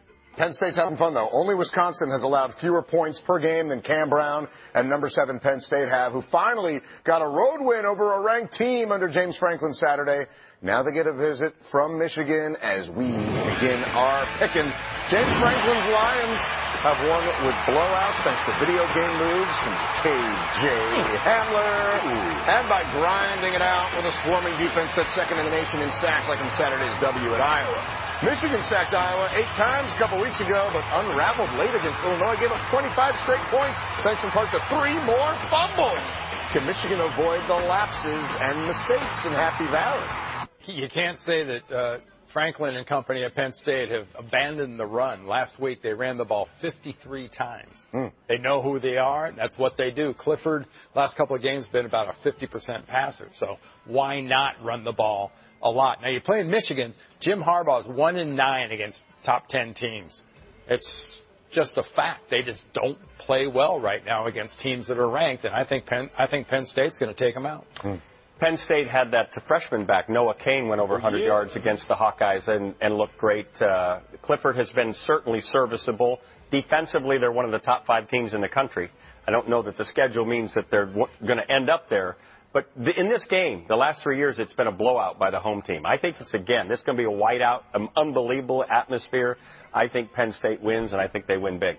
Penn State's going to win this ball game. It's going to be because of their defensive front seven. Robert Windsor, the defensive tackle inside, leading the charge against a defense with their three Big Ten opponents, 111 yards, 1.2 yards per carry. That's 111 total yards, boys. They do not let people run the ball on them in the league, and when they do, they can pin their ears back and rush the passer with the best of them. I know they got a couple guys BJ's really interested in. Mm. But Penn State. Oh, I'm interested in who you interested in, baby. You going with Penn State? I'm going Penn State. I'm going with Robert Windsor as well because we've been talking about uh, what's his name, Yetur Gross Matos. And, and Shaka Toney, those defensive end, but Windsor went off last week. Six tackles. He had a quarterback, a, a one and a half sacks, a couple tackles for loss, a couple quarterback hurt. He was the main guy. And they've only allowed one rushing touchdown on the season. And you're right. The last three, the winners scored at least 42 points. I think the Nittany Lions win. I love the way this Cain runs. They got a four-man stable there at running back, but I think it's going to be Cain's job here,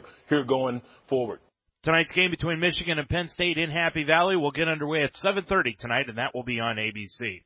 In other games tonight, number one ranked Alabama is entertaining Tennessee. That's 9 o'clock on ESPN. And at 10 o'clock tonight, 14th ranked Boise State will be at BYU. Notre Dame has got the week off. As far as the NFL for this weekend, week number seven, it got underway on Thursday night when the Kansas City Chiefs, behind Matt Moore at quarterback because Pat Mahomes got hurt, still defeated the Denver Broncos 30 to 6. Tomorrow, it will be the Bengals at home taking on the Jaguars. In other games at 1 o'clock, the Dolphins will be in Buffalo. The Vikings go to Detroit to take on the Lions. The Packers will host the Raiders. The Rams go to Atlanta. Texans will be in Indianapolis to take on the Colts. The 49ers will go to the East Coast to take on the Washington Redskins. And the Arizona Cardinals will be in New York to play the Giants. In 4 o'clock games tomorrow afternoon, the Los Angeles Chargers will be in Tennessee to play the Titans. The Saints go to Chicago to take on the Bears. The Seahawks entertain the Baltimore Ravens. And on Sunday night football, the Eagles will be in Dallas to play the Cowboys. And on Monday night football, the New England Patriots are in New York to take on the Jets. Dave Mitchell, along with Dan Benjamin, We'll be back with more of this afternoon's ball game between Mount St. Joseph and the Bluffton Beavers from Schueler Field. We'll come back right after this. It may not require a textbook, but it's filled with valuable lessons. It may not take place in a classroom, but it's an ideal environment for learning. It may not involve a diploma, but it can help prepare Ohio's young people for life. High school sports. High school sports can play a critical role in a student's overall education. In fact, studies show that students that participate in high school sports are more likely to enjoy greater levels of achievement in their academic lives. If you think high school sports are only about competition, think again. Better yet, think about attending a high school sporting event in your community. You'll be amazed by what you see. High school sports, a winning part of a complete education. This message presented by the Ohio High School Athletic Association and the Ohio Interscholastic Athletic Administrators Association.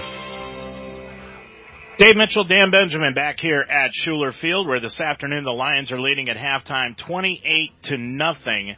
And we have had just an outstanding display of stat stuffing by Cornell Beecham here this afternoon. He's got 170 yards rushing and 31 yards in pass reception. So he's got 202 yards in total offense here this afternoon and three touchdowns.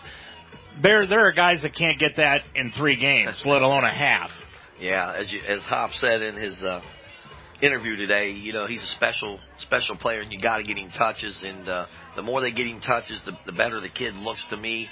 You know, he adds another dimension to this offense. You know, for many weeks it was a throwing offense and then run uh, second, but now I think it's going to be a little bit more equal. And uh, when you got a kid like that who can make the moves he does on the field, it's, it's pretty neat to watch him play. Lions jumped out on top with 7.07 left to go in the first quarter on Beecham's 62 yard run. Spencer Dufresne added the extra point and the Lions led at 7 0. They jumped out 14 0 with 3.18 left to go in the first quarter when Beecham ran it in from four yards out. That was a four play drive in 56 on for 56 yards with a minute 56 that the time expired. The Lions led at 14 to nothing. Then with 8.05 left to go in the half, Beecham again from eight yards out Dufresne again added the extra point and it was 21 nothing. And then with a minute 54 to go in the half, the Lions extended the lead 28 nothing on a 13 yard pass from Tomlin to Brock. and Dufresne added the extra point, and that's where we stand right now. 28 to nothing here in the first half of action. The Lions, as far as total offense is concerned, 326 yards of total offense here this afternoon, Dan, to just 74 for Bluffton.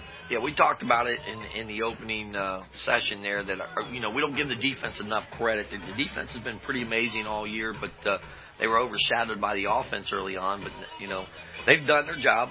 You know they, they hold people to 16 points or less, and obviously they've got a goose egg on the board right now, and they're just very physical and disciplined up front, and that's where it all starts, Dave. When you watch that D line, you know Spence and Gavin had a great, great. Uh, first half. I mean, they, they got high, two high motor defensive ends, and when you don't get outside of them, it's going to be hard to run on this Lions defense. You know, Bluffton had to really rely upon Darian Greeley to carry the load for them today, but so far he's only had nine carries for 23 yards in the ball game. Yeah, yeah, we talked about him being a nice little bowling ball there, you know, and having that low center of gravity, but the, you know, when you start taking hit after hit, when the Lions have done that, they're a great team tackling defense. And when they've done that, I think that wears on the young man. And, uh, you know, Bluffton panicked early, I think, in second series, came out, threw the ball, had a little bit of success, you know, got about 20 yards on that drive, I believe. But, uh, after that, you know, the defense has really dictated uh, what Bluffton's done. Well, it's 28 nothing here, but in the other games around the Heartland Conference, Manchester is leading Franklin and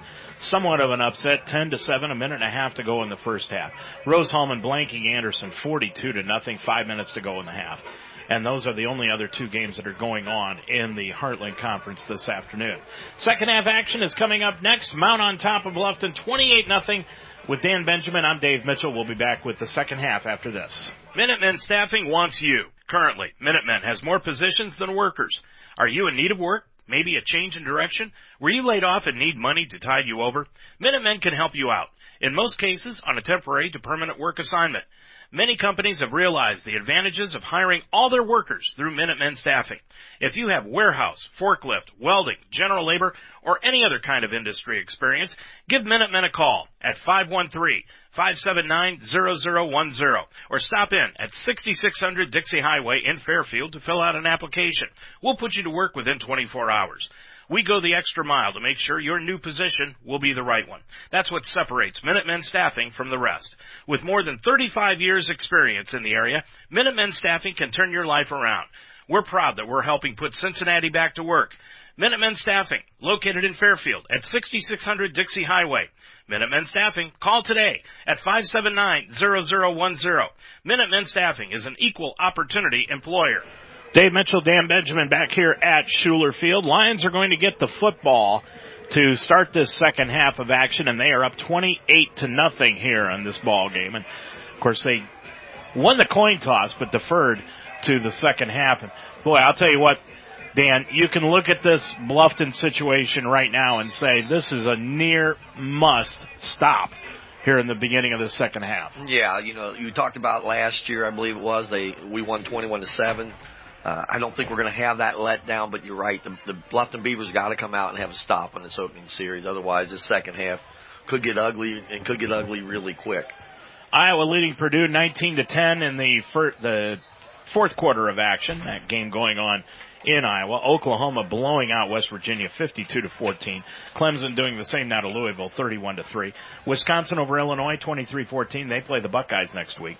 Auburn over Arkansas 37 to 10 and Florida has taken an 11 point lead over South Carolina 31 to 20. Of course, Michigan playing Penn State tonight at 7:30. That game can be seen on ABC and Dan's Notre Dame Fighting Irish are off today.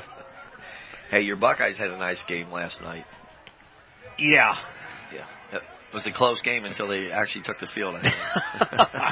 yeah, they left the locker room and Northwestern decided. You know what was interesting? I saw Northwestern's coaching staff in the second quarter. It was kind of refreshing.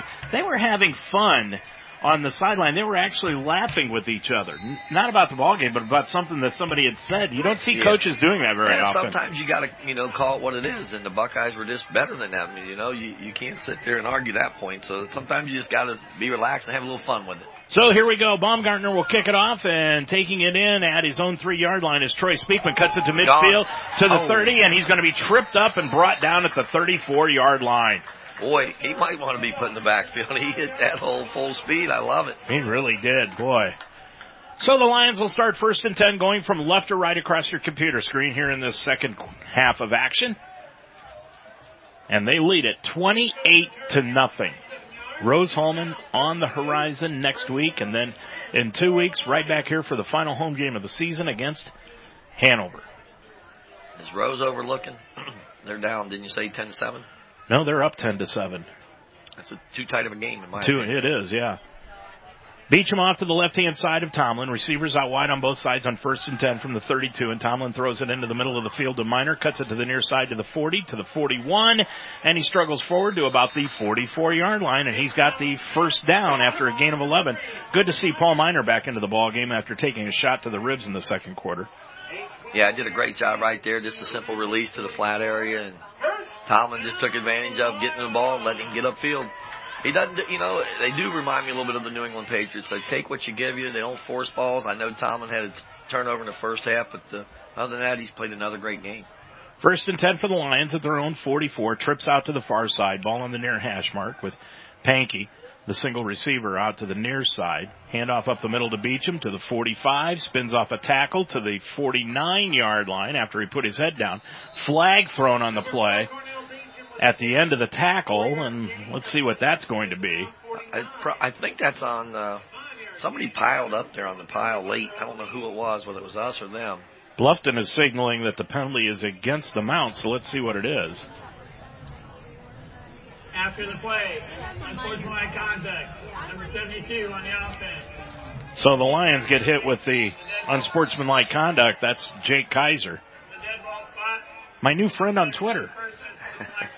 I guess that proves you don't want to you don't want to friend me on Twitter. You get flagged the next game. I'm sure he'll want that uh, back. He won't do that again. Uh, He just came in late, trying to be a little aggressive on his block downfield.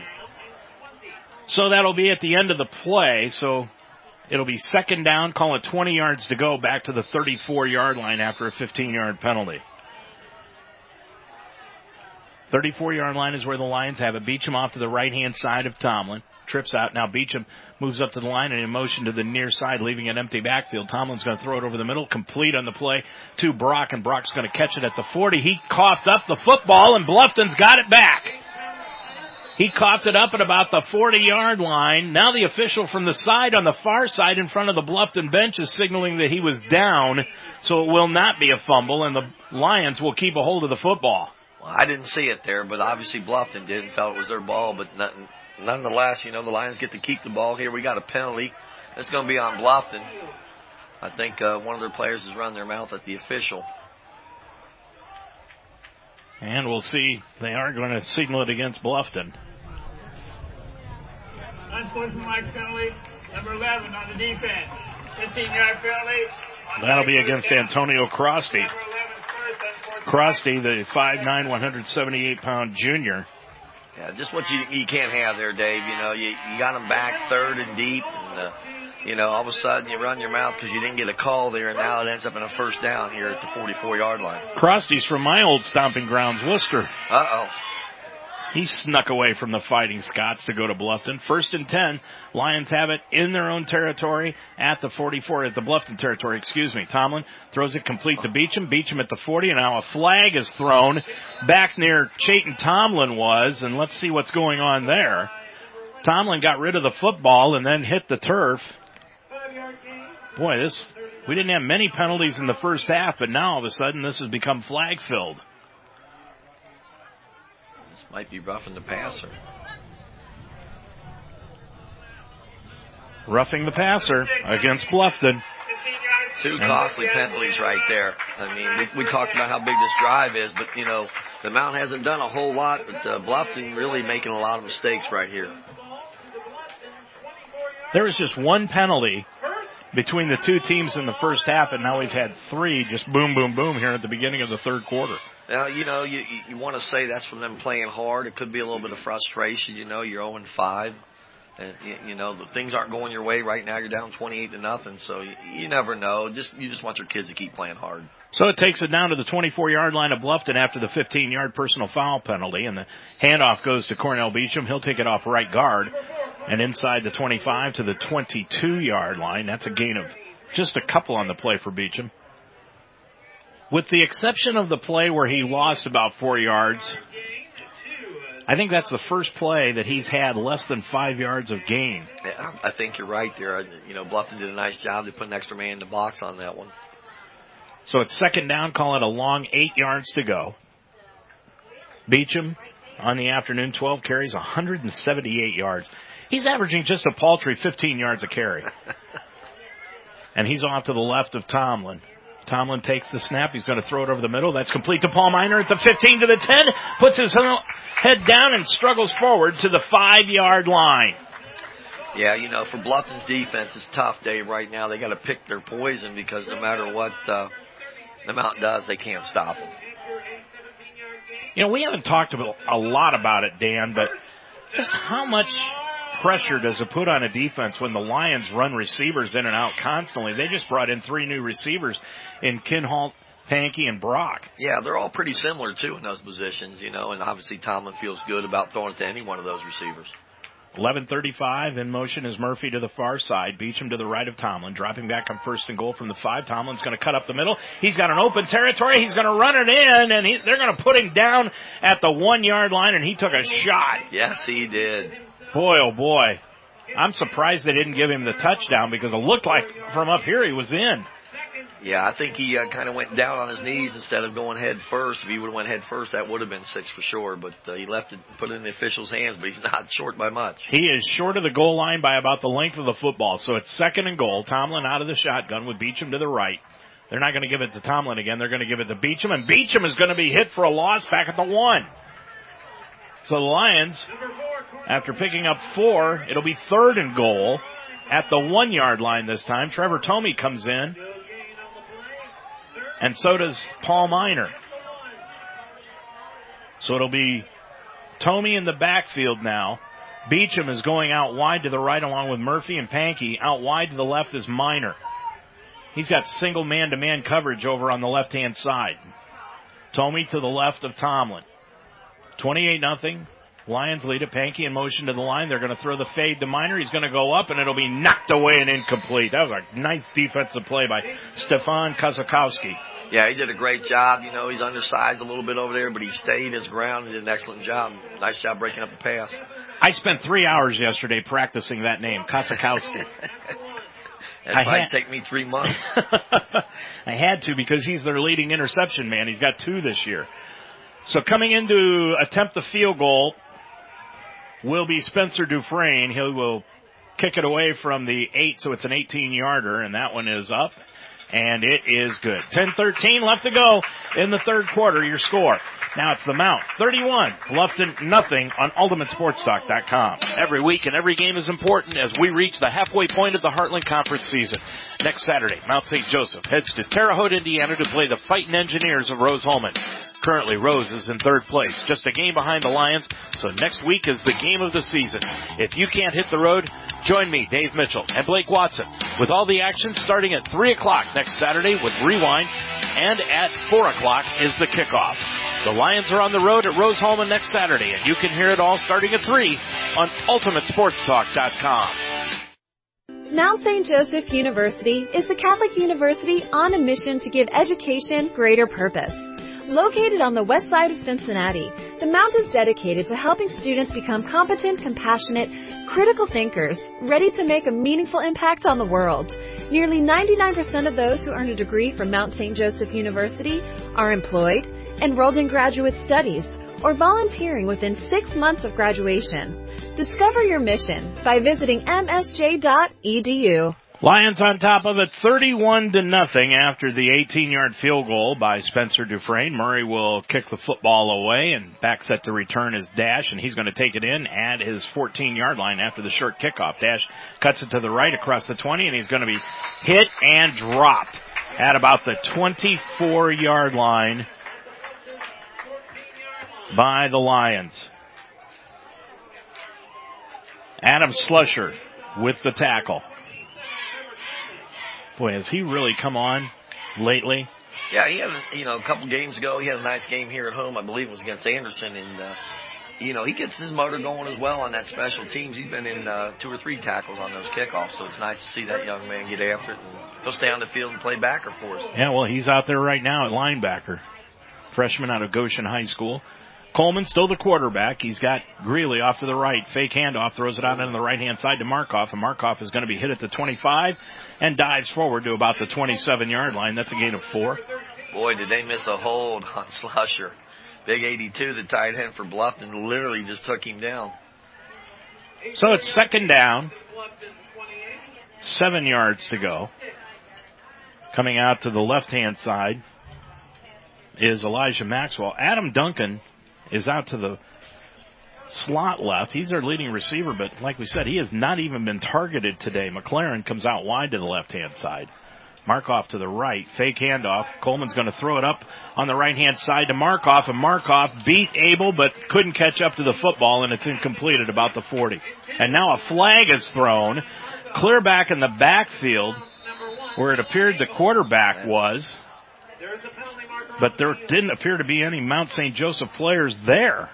Yeah, I think it's going to be on, uh, I believe it's 54 right here. I don't know if it was taunting or That's Nick Brokering. And let's see. Yeah.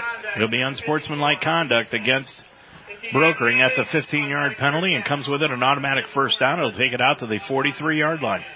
Not a very good play by Nick there, but you know I, I watched that after play there, and uh, I like what Spence did. You know he's like, hey, got to get him out. You know and that's good leadership on that D line. So it takes it out to the 43 yard line, first and 10 for the Beavers. 9:21 left to go in the third quarter. Young man just made a mistake. You know he'll be back in. So McLaren will come out wide to the left hand side. Childs, the tight end, is going to line up in the slot. They go with the diamond formation with Maxwell. Bunch formation out to the left hand side. Greeley is off to the right, and now there's an illegal procedure flag thrown against Bluffton, and that will knock them back five yards. Boy, it has been really penalty filled in this first four minutes of this second half of play. Yeah, you know, unfortunately, a lot of these have been on Bluffton, and you know, again, that goes back to, you know, when you're 0 and 5, things start to go south, and they can go south rather quickly, and uh, that's what's happened to the Bluff and the Beavers here in the second half. So it's first down, 15 yards to go as they move the football back to the 38 yard line. So again, Greeley stays in the ball game, moves to the left hip of the quarterback Coleman. And fake handoff. He's going to throw it out into the left hand side, complete to Maxwell. Maxwell breaks the tackle by Williams at the 40, and he'll struggle forward out to the 45 yard line. So he gets the five yards of the penalty back plus two. So seven yards on the completion, and it's second down eight. Boy, Williams come flying up there, Dave. I think if he'd have turned his head, he might have had a chance to pick that off.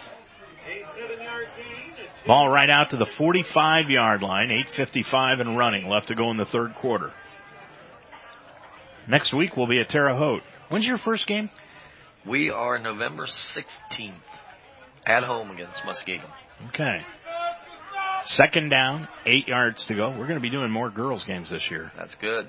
Second down, eight yards to go. Fake handoff, Greeley. Coleman drops back. Now rolls to the right. Boy, a lot of holding going on, but no call. Throw over the middle, complete to Childs. He's got the first down in Mount Territory at the 45 yard line. 10 yards on the reception and a first down. Yeah, I don't know how they didn't get a holding call there. Holding or not, Coleman did a nice job of extending the play and giving Childs an opportunity to get himself open. This is what they did in the first half. In that second series, they threw the ball a little bit more and had some success, but uh, you know, unfortunately, they couldn't get the ball put in the uh, end zone. Mount so stiffened up a little bit. Lufton in Mount Territory, first and ten at the Lions' 45 yard line. Greeley moves to the right side of Coleman now. Ball in the far hash mark. Fake handoff. Coleman is going to be hit as he throws, throws it upfield, and it is incomplete. Tried to go to Markoff, but Noah Abel was right there with coverage, and boy, Coleman took a shot. Yes, he did. Looked like Noah Hammond that got in there and got him. No, it was Gavin Brennan. I'm sorry. He's had a heck of a game. We called his name quite a bit. He does a nice job over at the right end, but let's talk about Abel making great coverage down there. I mean, he's hip to hip with that. I believe it was the tight end, and uh, didn't even get a chance to get the ball there. I'm really supply, surprised that Coleman is still in the ball game. I, I think he has no choice. They may not have another quarterback. They had Zach Nobis warming up in the first half, but he has not even seen the field yet. Second down 10. Handoff goes to Greeley right up the middle. He's going to be stopped up at the 45. Ball. Ball loose on the play. And it looks like Bluffton has gotten back up on top of it. And it'll be a two yard loss all the way back to the 48 yard line and bring up third down and 13. Boy, what a job. The Lions are flying around the field being physical today, and that's good to see. Yeah, if you've got postseason aspirations, Dan, you've got to be physical. Yeah, no doubt. You know, we got to stay healthy, got to stay physical, got to stay focused. You know, those are things Coach Hop will bring up after this game. You know, and they did a great job so far in this game, staying focused on playing against the Bluffton Beavers here. Third down, 13 yards to go for Bluffton. Coleman out of the shotgun with Greeley off to the right. Drops back. Coleman, heavy rush, throws it out to the right side and way overthrew Markoff. Markoff cut it in and can't, Coleman threw it to the sideline. We had a little pressure coming in from our linebacker. I didn't catch the number. I thought maybe it was 34. Is that Nate Stone? I believe it was Nate Stone that came in off that uh, right edge and got in, the face of Coleman rushed that throw just a little bit. So it's fourth down, 13 yards to go from the 48 yard line in Mount Territory. Seven minutes and stopped on the clock. 31 nothing Mount on top of it. Speakman back to his own 10. Baumgartner has been one of the few bright spots for Bluffton today, and he gets another end over end kick that Speakman will take in at his 12 yard line. Boy, he called a fair Ooh. catch and then just kind of skipped his way up the field. It almost Yeah. looked like he was taking off. Yeah, he's lucky he didn't get flagged for that, but he's also lucky that nobody hit him. So with 6.51 remaining to go in this third quarter, it's 31 nothing Mount. Next two weeks are the most important weeks in the season for the Lions. Rose Hulman next week and Hanover the week after. Get a little separation with Rose Hulman. Get that W on the road. Come back here and finish off the. Uh, Hopefully a Win against home Hanover. season. Yep. Tomlin, empty backfield. Receivers out wide on both sides. Dropping back on first and 10 from the 14. Gets it off to Beecham on the right side at the 20. And he's going to spin forward and go out to about the 23 yard line. He's close to a first down. And they're going to give it to him. That'll be a first down as the side judge signals the first down and Bluffton has got a man down on the field. So there's a timeout on the field, 6.34 left to go when we return. It's first and 10 for the Lions. Your score, Mount 31 and Bluffton nothing. Minutemen Staffing in Cincinnati has been helping companies large and small meet their production challenges for over 35 years. What makes Minutemen Staffing different? The people. Minutemen Staffing has learned never to take a customer for granted. We feel a sense of honor and humility giving you an opportunity to work. Learn what sets us apart from the other staffing agencies. Minutemen Staffing, located in Fairfield at 6600 Dixie Highway. Minutemen Staffing, call today, 579-0010. Life should be enjoyed, so get up and start. At Iron Sharpens Iron Personal Training, they develop a healthy relationship with you and provide a positive, encouraging environment to train. The staff at Iron Sharpens Iron will set up a personal training system that fits you and you alone. And your first session is free. Are you ready to have fun and get in shape? Iron Sharpens Iron serves the greater Cincinnati area. Check them out at isi-pt.com. That's isi-pt.com. Or call them today at 513-748-1538. Well, Leandre Dean, a linebacker, junior from Withrow High School here in Cincinnati, was the man that was down for Bluffton, but he is up and will walk off with the aid of the trainer. And it will be first down for the Lions, first and 10 from their own 23 yard line. 631, clock stops on the injury. And handoff goes to Elijah Bug, and Elijah Bug will take it out near the 23, and he's going to be stopped up right there trying to take it around the left end. Just not much there on that one. You know, that's the first carry I think for Bug of, of the afternoon. So just getting a little change of pace here. He's got Beecham out of the backfield more often on this series and uh, seeing if they can get this ball downfield. I'm sure they're going to start throwing a little bit more here, Dave. Well, unfortunately for Bug, he's kind of the same running back that Beecham is. And they like to get that change of pace when Beecham comes out. They like to put Williamson, who's out today, and Trevor Tomey in there to give you more power, and that kind of leaves Bug on the sideline.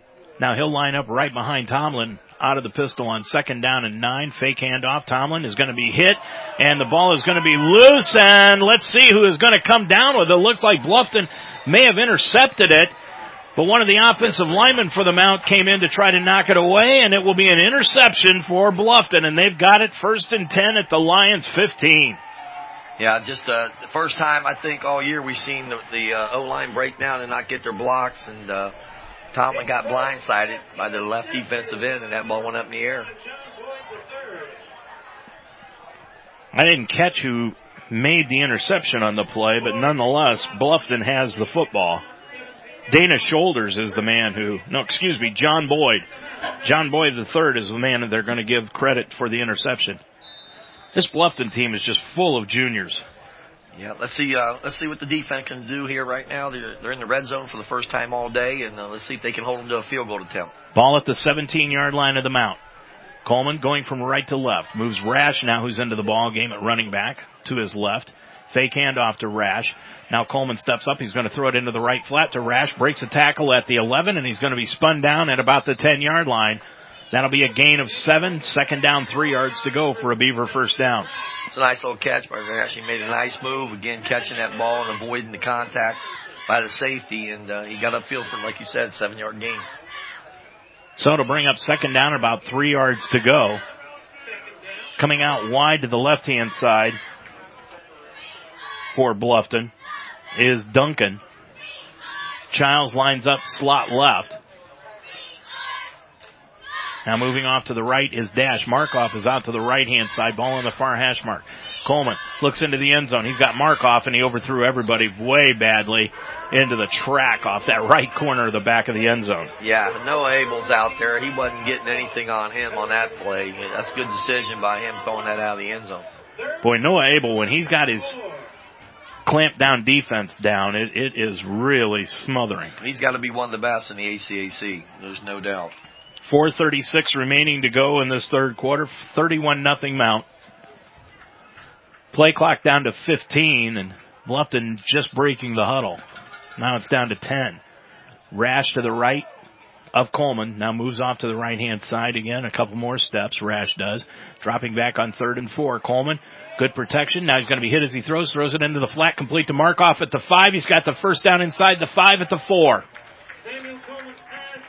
He, he wanted the running back out of the backfield, but Spencer saw that at D line there, and he ran with him up the up the wheel route, and that wasn't open, so uh, he had to roll to his right and take what he could get. Duncan leaves the football game, and in now is Caleb Heilman as they will go with a two tight end set. Coming in now for the Lions is J.J. Courtney at that nose guard position. They're trying to beef themselves up in the trenches. First and goal from the four.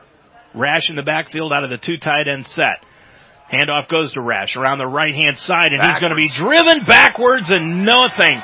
The officials aren't blowing the wow. whistle and wow, they let him go all the way back to the 25 yard line, but they're going to spot him up at the five. But what were the officials doing? I have no clue. And that was the head official chasing it. You know, obviously I couldn't hear if he had his whistle going, but he didn't signal that it was dead. But, uh, Ooh, nonetheless, they gave him a nice spot back up at the five. I thought he was at least near the ten on that. I, I, at least, yeah, they've got him now. They're going to spot it at the six. And the head linesman is coming over to talk to Aaron Krebs, and the only thing he says is move the guys off the sideline. Boy, that was could have been an injury-filled tackle. And now the side judge is going to blow his whistle and Bluffton's going to use a timeout. 314 left to go in this third quarter. We will also your score. It's the Mount 31, Bluffton nothing on UltimateSportsTalk.com. Every day is a great day at the Wishbone Tavern in the Delhi Plaza. The Wishbone Tavern still serves the best wings and burgers in town, but now they offer brunch on Saturday and Sunday starting at 10 a.m. And for your next event, use the Wishbone Tavern's party room, capable of holding up to 60 people. Contact Nicole for a reservation. With a menu full of fresh ingredients, hand-breaded appetizers, and a relaxed family-type atmosphere, your good time will begin when you walk in the door. The Wishbone Tavern in the Delhi Plaza, a proud member of the community, open Monday through Friday at 11, Saturday and Sunday at 10. Dave Mitchell, Dan Benjamin back here at Mount St. Joseph University on Delhi Avenue here in Cincinnati, Ohio. 314 left to go. And taking a look at some scores right now around the Heartland Conference, Rose Hulman leading 42 to nothing in their ball game this afternoon against Anderson. And Manchester is edging Franklin 10 to 7 late in the first half of action. Those games should have an update coming pretty soon. 314 left to go in the third. Coleman, handoff right up the middle. It goes to Greeley. Fumble, Greeley coughed up the football. It goes into the end zone and out of the back of the end zone. And now a Ah. flag are being thrown. I think somebody from Bluffton may have just kicked it out of bounds. That might have been on us. I saw you definitely saw somebody kick it. Somebody kicked it. I thought it would be Bluffton. I would think that the Lions would be trying to jump on it. Well, I don't think he had an opportunity, so he just kicked it.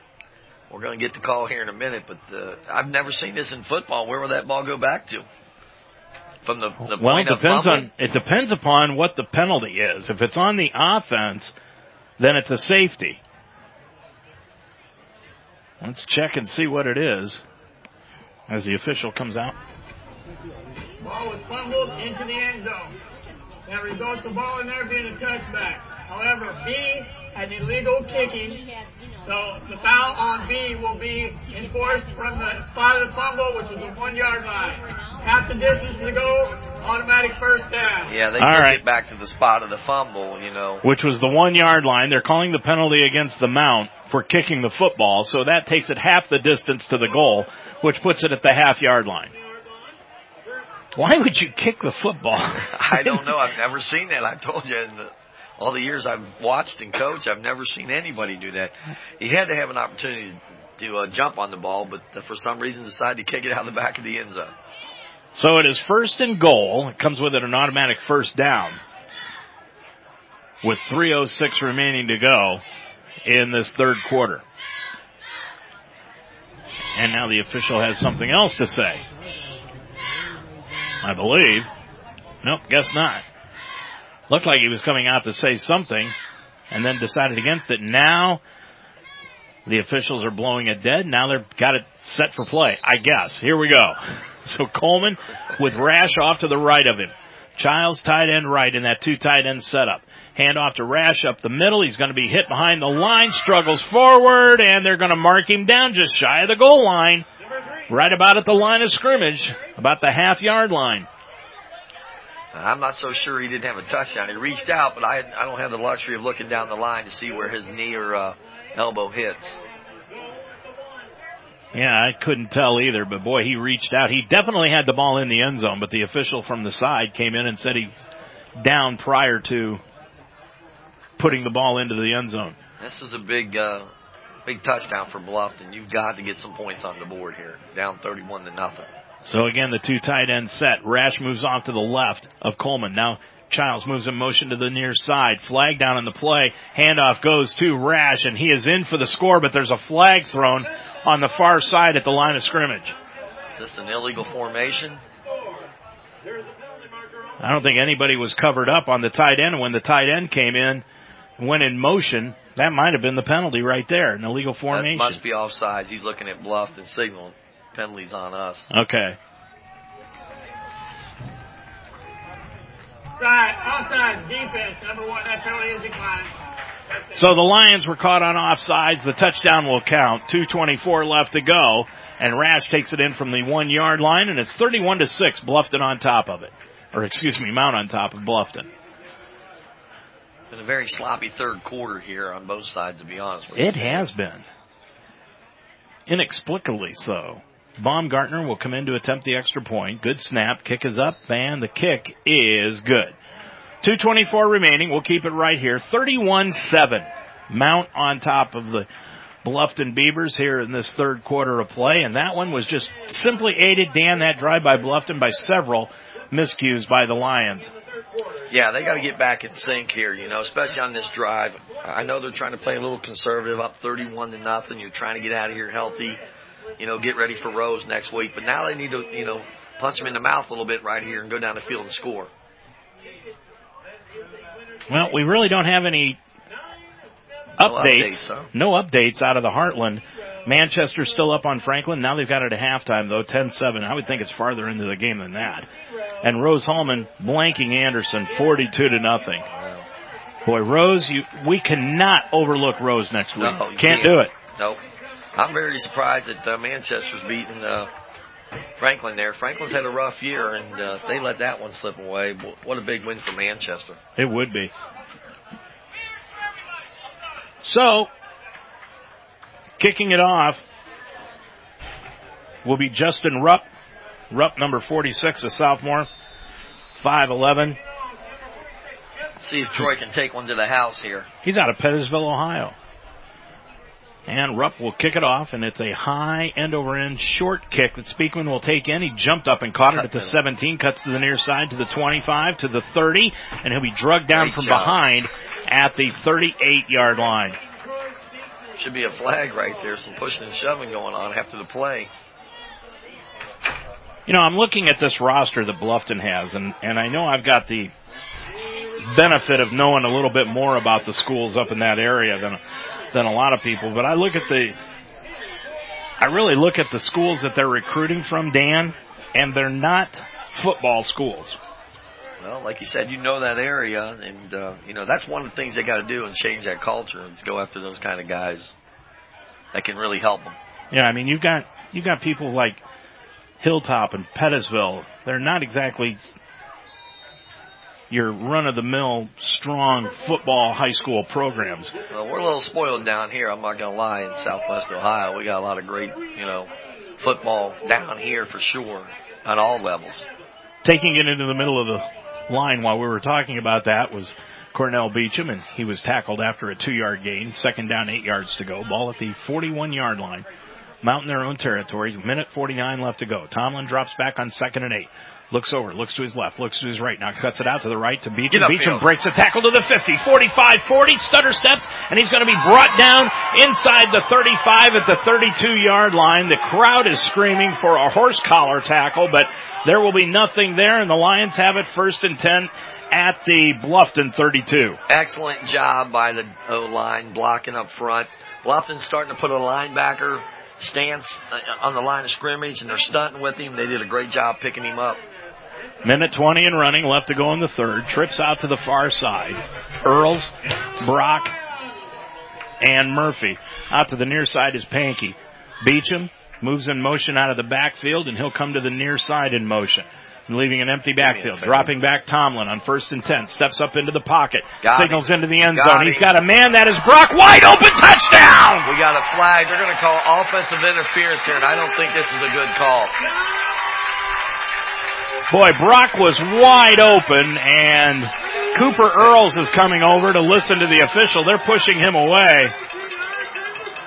We got a man down for Bluffton near the 25 yard line.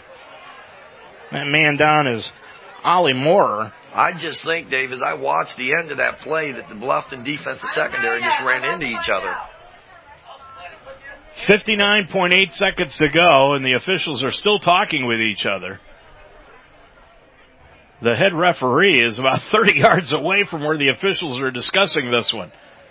Austin Brock was just wide open and now they'll come back and they'll tell the referee what is going on here and obviously the way the Lions are talking about it and talking to the official, this is going to go against the mount.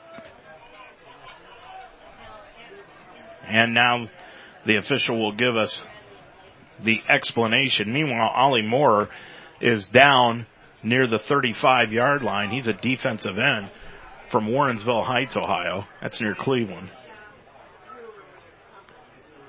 And the referee will not give us the penalty call until evidently Moore is off the field.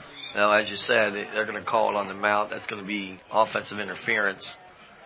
Which I, uh, you know, unfortunately we don't have the replay, but uh, let's hear what he's got to say. I think he's just not sure what he's he's, he's meandering around on the field like he's I think he forgot the number of the player. okay. And now Moore is up and he will walk off to the sideline. He's a six foot senior defensive lineman out of Warrensville Heights, Ohio. And here comes the call. During the play, we had offensive pass interference. You're right. At 15 yards Number two, that'd be Pankey. I, you know, I, like I said, I watched that, Dave. I'm sure they'll rerun that in the film sessions the next day, but uh, I didn't see him make contact. They just did a nice cross there at the end. And, uh, you know, unfortunately, Fank, uh, Pankey gets called for a foul. So that will move it all the way back to the 47 yard line, a 15 yard penalty from the original line of scrimmage. 59.8 seconds to go, and it will make it first down and 25 yards to go for the Lions. Trips out to the far side. Got a single receiver down here on the near side and Beecham to the left of Tomlin. Ball in the near hash mark as the Lions are waiting for the play clock to get down inside 10 and it does. And now Tomlin will take the snap. Dropping back, looks over the middle. Flag down on the play on the far side. Pass is complete out to the 41 yard line. And now the whistles will be blow the play dead. That's Kinhalt with the catch, his first of the day, and it'll be a legal procedure called against the Lions. Wow. Very, very sloppy second half on by both teams. And uh, if you're Coach Hop, you definitely do not want to see this, you know, coming off of a big lead and coming out here and not doing anything productive right now. Lions so far in this one, six penalties for 61 yards, and five of them have come here in the third quarter. Meanwhile, for Bluffton, they've got four penalties for 50 yards. So it's first and 10 for the Lions, but it's knocked it back in their own territory at the 48 yard line. They need to get all the way down to the 22 to pick up a first down. So it's first down and about 25 yards to make it 30 yards to go. Boy, a lot of movement on the line and that's going to be offsides against, no, it's going to be a legal procedure against the Lions. We're just not in a rhythm, Dave. We're just not in a rhythm. We've got to get some calls in and let's get going and uh, not worry about, you know, getting the first down here. Boy, Nick Murphy is talking with the side judge about that one and Kinhalt came in to talk, talk about it also. Not sure they, I don't think they agreed with the illegal procedure penalty call. Yeah, I don't know if the defense is barking out signals or not, you know. It's very rare you got a wide receiver, you know, complaining. Kinhalt is out wide to the left hand side. Murphy slot left. Brock is at the wing on the right hand, left hand side. Dropping back Tomlin on an empty backfield. He's going to throw the ball over the middle and he's got a receiver that's nice. Kinhalt complete. Fumble. Kinhalt coughed up the football, but the officials are going to say it was down, I believe. He definitely was down. Nope, they're going to say it goes to Bluffton on the fumble recovery. Wow. He Boy, that is not making, yeah, that was not a good call. That and was a bad call, no doubt. You can tell it by the sound of the crowd right now. boy, he, oh boy. He definitely had possession, and I'm sure if they had the benefit of replay, his knees down, then his elbow hits, and the ball comes out. So it's first and 10. Bluffton takes it over at their own 42 yard line. Down 31 to 7. 10 seconds, 10.8 seconds left to go in this third quarter, and now Bluffton breaks the huddle on the sideline and comes out to the line of scrimmage. McLaren is out wide to the left hand side, and Childs is slot left. Two receivers out wide to the near side. Handoff goes to Rash. Rash nice. tried to go to the right, went to the left, back to the right again, and he's going to be brought down inside the 40 at the 38 by guess who? Spencer Kandra. I think uh, Schlosser was in on their initial contact, but man, what a great job by Spencer staying home, cleaning up that little uh, reaction by the running back. That'll do it for the third quarter of play as we head into the finals quarters of stanza. There's your score. It is now the Mount 31 and Bluffton 7 on UltimateSportsTalk.com. Decided a tattoo you had done isn't for you anymore, but you don't want to go through the long, tedious, and sometimes painful removal process? Now you can have it removed with integrity and zero judgment at Invisible Ink Tattoo Removers. At Invisible Ink Tattoo Removers, we utilize ink analytics, our plastic surgeon developed diagnostics. Our exclusive ink analytics system lets us measure your tattoo against more than 60,000 treatments completed by our team. Reviewing over 40 unique factors about your skin and tattoo, Ink Analytics is able to predict the number of treatments you'll need to remove your ink, taking the guesswork out of tattoo removal. Because we're so confident in Ink Analytics, we guarantee our results. which means if your ink is gone before eight treatments, we will prorate and give you money back. And if your ink is not gone in eight treatments, we'll continue to treat you at no cost for up to a year. That's the Invisible Ink Guarantee. Located in Greater Cincinnati at 119 Fairfield Avenue in Bellevue, Kentucky. Schedule free consultation today by calling them at 866-219-0672. Invisible Ink Tattoo Removers. Well, Zach Nobis has come into the ball game now for Bluffton on second down, 14 yards to go to take over a quarterback. Nobis, a sophomore, 5'11", 195 pounds, and he throws his first pass out into the left flat to Dash. And Dash, or Rash, excuse me, across the 50. He's at the 40, and he's going to be brought down on the left sideline by Peyton Lugers inside the 25 yard line. Well, they're going to mark him out outside the 30 yard line at the 32 is where he stepped out of bounds. Just the same play that we run with Beecham. They did the same thing right there. You know, just a little swing pass and let an athlete be an athlete. Zach Novus is out of Bryan, Ohio. He was actually the quarterback the last time Bryan had a good team. What'd you say? He was a sophomore day? He's a sophomore. I don't know uh, who was in the last series, if he's hurt or not, or coach Coleman. decided to make a decision to uh, switch quarterbacks and give him a shot. Novus actually played quarterback, and one of his receivers was a second cousin of mine. Dropping Same back play. Novus, same play only to this side to. Rash. Rash cuts it inside the 30 flags all over the field, Yeah. and he'll be run out of Look bounds at about the 25. Boy, Slusher was upset, rightfully so. The guy grabbed both shoulder pads outside the frame and tackled him. It's the same thing. I believe that's their tight end. They've done that twice now, and uh, he finally got caught on that one. Boy, Rick Thompson's really having some words with somebody out on the field. Not sure. It's going to be a hold against Bluffton, which really brought up the Bronx cheers from this crowd. Yes, it did. Everybody in the stands, if they had a yellow flag, they'd have thrown it. Speaking of the Bronx, we're going to be there in about a month. I don't think you will be, but No, I will be. I won't be going with yeah. you. Maritime in the Bronx. Final game of the year. Regular season, that is. So the 15 yard penalty, or check a 10 yard penalty from the spot of the foul, takes it back outside the 40 to the 42 yard line. Got to get a stop here. We got to change momentum somehow.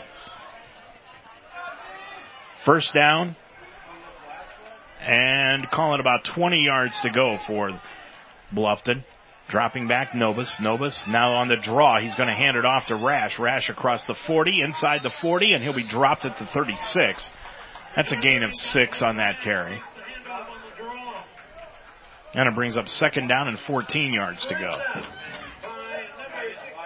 Now Greeley's going to come back into the ball game and Rash will leave. Rash is their second leading rusher on the year. Came in with just about 29 yards on the year. But Greeley has been the guy that they have depended upon to run the football all season long. But today he's only got 10 carries for 20 yards.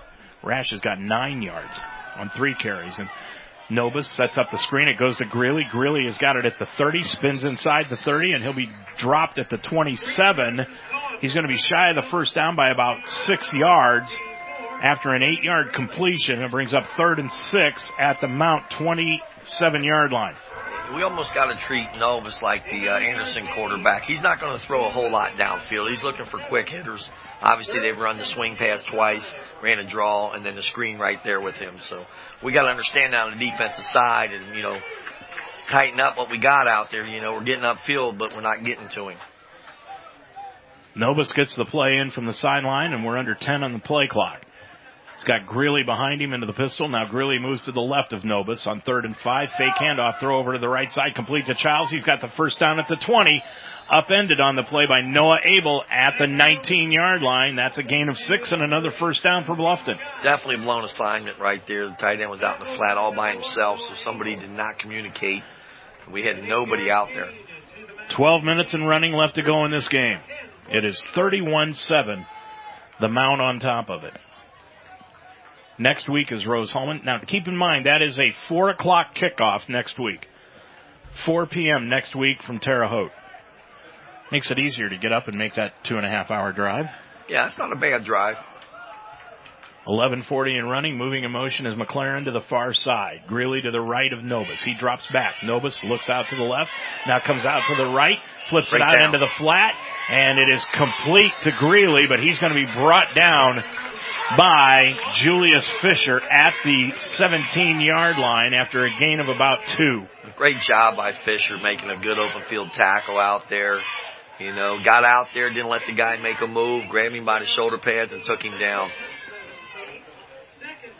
So it's second down, eight yards to go at the Mount 17 yard line. 11.04 remaining. With the Lions a comfortable 31-7 lead here on Ultimate Sports Talk. Greeley moves to the left now. Novus ball in the near hash mark. Receivers out wide on both sides. Play action. Novus throws it into the middle of the field and it is complete and then dropped. Abel came up and made a little contact to get that ball loose, but boy, that ball was floating. He did not have a great angle, but got there just enough to get a hand in on that play. That was McLaren who couldn't bring the pass in. And it brings up third down, eight yards to go. I think in the secondary, Dave, we're respecting this guy's arm a little too much. You know, like I said, he's getting rid of it rather quickly. We need to get up upfield a little bit more, make him uh, hold the ball longer. 10:45 left to go. Clock stopped on the incompletion. Trips out to the far side. McLaren in the slot is Duncan. Now tight end left is Childs. Out to the right side is Markoff. Moving off to the left is Rash of Novus, and he drops back. Novus looks over the middle. He's got a receiver. That's Childs complete at the 13, and he'll be pushed out of bounds by Peyton Williams at the 10. I And think- he's close to a first down. Yeah, unfortunately for uh, Peyton Williams, man, he got picked off by the umpire. You know, and you- you'd love to throw a flag there, but you can't. He's going to be shy of the first down by about a half yard. He needs to get inside the 10. The ball is sitting just outside the 10. So it's fourth down and about a half yard to go for a Bluffton first down. And I think Bluffton's going to use one of their timeouts because Novus is not even anywhere near Yeah. the line of scrimmage. And that's what Aaron Krebs is going to do. He's going to let the clock go all the way down to one on the play clock and take a timeout. And now he calls the timeout. That will be his first. 10-10 left to go in the ball game and the Lions lead at 31-7. We'll take a timeout also here on ultimatesportstalk.com. You want to advance your career through education, but you don't want to disrupt family commitments or a busy work schedule. Mount St. Joseph University can help. The Mounts School of Business offers a Master's of Science degree in organizational leadership with face-to-face classes every third Saturday. The MSOL program is a multidisciplinary master's program that focuses on values-based leadership, helping you develop professional knowledge and skills with courses in organizational leadership and business. Learn more at msj.edu slash MSOL. Well, Dan, what do you do here? I mean, you've got the score 31 to 7, but Bluffton has the football, fourth down, about a half yard to go. Do you run it, pass it? What do you do? Well, tough decision here for them. You know, you don't want to get out of what you normally do, but you almost got to go under center. Put the big boy behind him and give him the ball and tell your line you just got to get a shove here. And you might want to think about a quarterback sneak. You know, let's see what they do. With you know, he may not be comfortable being under center. Sometimes you fumble that exchange. So I think you almost got to power this in there, but I don't see the big running back in there. Yeah, they brought, they've got Rash out there rather than Greeley, and they're going to go onto the shotgun. Yeah, this makes it tough because uh, you know they're going to give him an option read probably out of the quarterback. Novus, they're going to line up in the pistol to start out. Rash is right behind Novus. Now he shifts off to the right side. Receivers out wide on both sides. Lions showing blitz. On fourth down and about a half a yard. Novus is going to throw the ball. Throws it into the flat to Childs complete. He's got it at the five and he's spun out of bounds by Sean Sullivan, but he's got the first down at the four yard line. Gain of five on the play and it's a first down for Bluffton. That that was just a single receiver's route there. I know he kind of looked off to the to the post route, but he was definitely going to the tight end. And we're under 10 minutes and running left to go. Ball spotted at the four yard line. Bluffton going from left to right. And Novus looking over for the play call. They'll send McLaren out wide to the left hand side on first and goal from the four. Rash lines up right behind Novus. They've gone with that short passing game on this drive. They move Rash to the right of Novus. He takes the snap, looks into the end zone, throws a bullet to Markoff, and it's incomplete. Good coverage by Troy Speakman. Yeah, great coverage. Actually, Troy was all over him. There's a little contact, but I think the uh, wide receiver from Bluffton initiated that. That's why there was no call on that play. Well, you got to be a little cocky to play the corner position, don't yeah, you? yes, you do. You know, you're out on an island most of the time, so you better be able to be a little cocky and have that swag to play that position. 9:29 left to go. Gavin Edmondson is checking out of the ball game and coming into the contest is JJ Courtney. See if we bring a little pressure here on this young quarterback. Bringing in the jumbo package defensively. Nobis, the quarterback, two tight end set, drops back. Looks Got over the middle. Good protection. Throws it into the back end of the end zone. He's got a receiver. That's Markoff complete. Touchdown. But a flag is thrown by the side judge on the far side. Let's see if he calls offensive interference here or defensive holding. Saw Hmm. contact there. If it stands, it's a four yard touchdown pass for Nobis to Markoff. This might be offensive. It'll be an Oh. ineligible man downfield for Bluffton. Oh, that's a killer. Yes, I didn't see that. But boy, he was paying attention. Obviously, he threw the flag immediately when the ball went in the air. So that will knock it back five yards and bring up second down goal from at the nine yard line. Now the Lions will bring Nate Stone back into the ball game along with Gavin Edmondson. Now Nate Stone will leave. They'll bring in an extra DB. Edmondson's really a DB and linebacker. Yeah, yeah, he definitely is. He's athletic. Hopefully, we'll bring a little pressure here. McLaren out wide to the left hand side. Duncan to the slot left. Childs Ooh, tight end right. snap. High snap, but we brought it down. Heavy Here rush. He's going to be hit. And then he's going to get himself set. Throws it under the right side to Childs, and it's knocked away and incomplete by Peyton Lugers. There we go. That's playing good D right there. I don't know who came up the middle. Who was it? 62? Looked like David Guck. Yeah, Guck came up the middle and got pressure on him, forced him out of the pocket, and uh, he eluded one tackler, but we had great coverage downfield there. So 9.15 remaining to go in the ball game. Clock stops, brings up third down and goal to go for Bluffton. Well, Rick Thompson, I think, is uh, on it now. He knows he's got to get rid of the ball quickly, and uh, bringing a little pressure there was great. see if we can get one more quick stop here. We'll go over some scores here in just a Flat. moment. We've got some updates. Novus throws it into the flat. Incomplete to Markoff, who was cutting over the middle, and he couldn't get it. Novus might have thrown it a little behind him. Yeah, you're right, Dave. It was just a little bit behind him. He had him open. The safety didn't react quick enough on the backside. If he would have, he probably would have had a pick. I believe that was Peyton. Two scores from the Heartland. Manchester still leading Franklin with 11 minutes to go in that game, 16-14. Wow. And Rose Hulman continuing to blank Anderson, 45 nothing, 609 remaining in the game. That's shocking with Manchester, but good for them. Hopefully they can go on and get that W. So 9-10 left to go. Clock stops. Fourth and goal for Bluffton.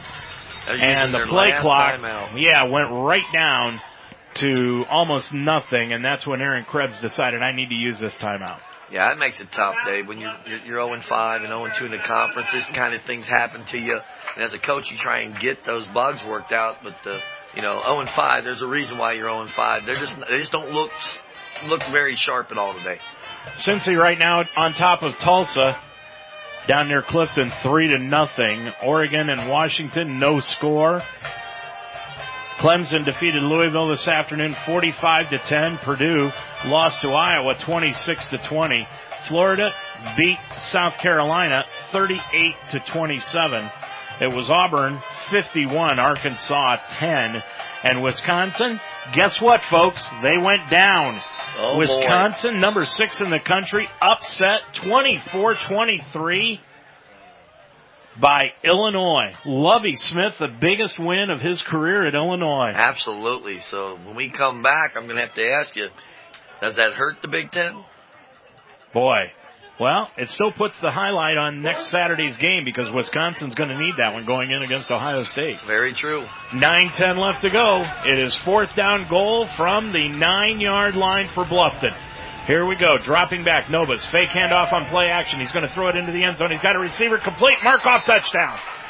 And Markoff immediately looked back at Speakman and Speakman tapped him on top of the helmet and said, nice move, young man.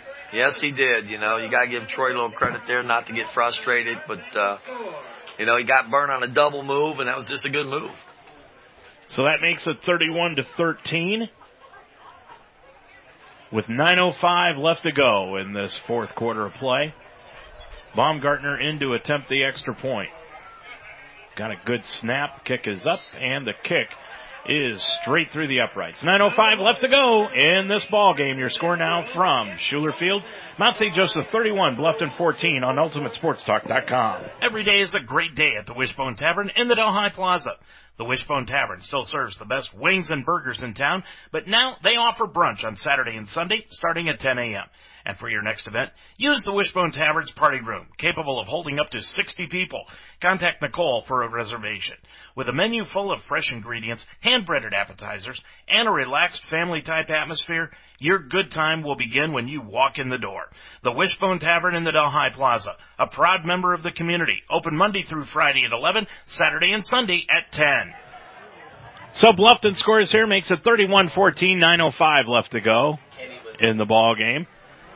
And as we told you, Wisconsin went down to defeat this afternoon, 24-23 to Illinois. And you know what, Dan, you're probably right. That is not good news for Ohio State next week. Yeah, you, you know, if you're the Buckeyes, you want to beat them and not have them lose to an unranked uh, Illinois team. But uh, nonetheless, like you said, the Buckeyes got to go out next weekend and do their job and win the game and let the chips fall where they may. Well, the Lions are expecting an onside kick here from Baumgartner. They have sent back set to return Lee Bennett, a DB freshman from Gahanna Lincoln High School. And Baumgartner will approach the football, and he is going to squib it. A high end over end kick that Speakman will take in at the 31 to the 35 40 up the near side to the 50. And he's got one man to beat. That's Baumgartner at the 20, 15, 10, 5, touchdown! Oh my. Dave, that young man was not going to fair catch that ball because No. of getting burnt on the end zone. There's no doubt in my mind he was looking to score, and he did exactly to redeem himself. Wow. Speakman takes it in for the touchdown on the return. That's his first touchdown return. Now the officials are going to talk to each other. What are they going to talk about? Maybe the fact that Speakman held the football out. What are they calling? Now they're going to come down and talk to Are they signal, saying he's signaling a fair catch? what? I don't know. I, this is a curious call. Let's see what the official says. Maybe it's after the touchdown. Yep. Now that flag was actually Well. about the 50, so I'm assuming they're going to call this on Bluffton. Here's the call. Touchdown. Yeah, five, five on interference. Uh, 15 yard unsportsmanlike on the on Mount St. Joe. That penalty will be enforced on the What? kickoff. What was the call? I'm not so sure. I think sideline interference is Sideline- what he called. But you got to throw a sideline warning first. Well, I'm not a referee. Otherwise, yeah. Anytime you got a sideline interference, becomes an unsportsmanlike conduct and Oh, uh, but doesn't you- affect the play. And Dufresne is going to put it up, and it is through.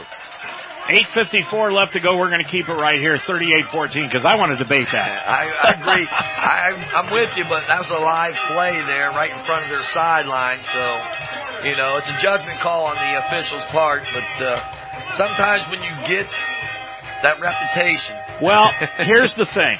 Last week against Manchester, and I even asked him about it in the pregame interview, Hopperton on Sullivan's interception return for a touchdown right, was hit with a sideline warning on the play because he basically ran into the official who was running in.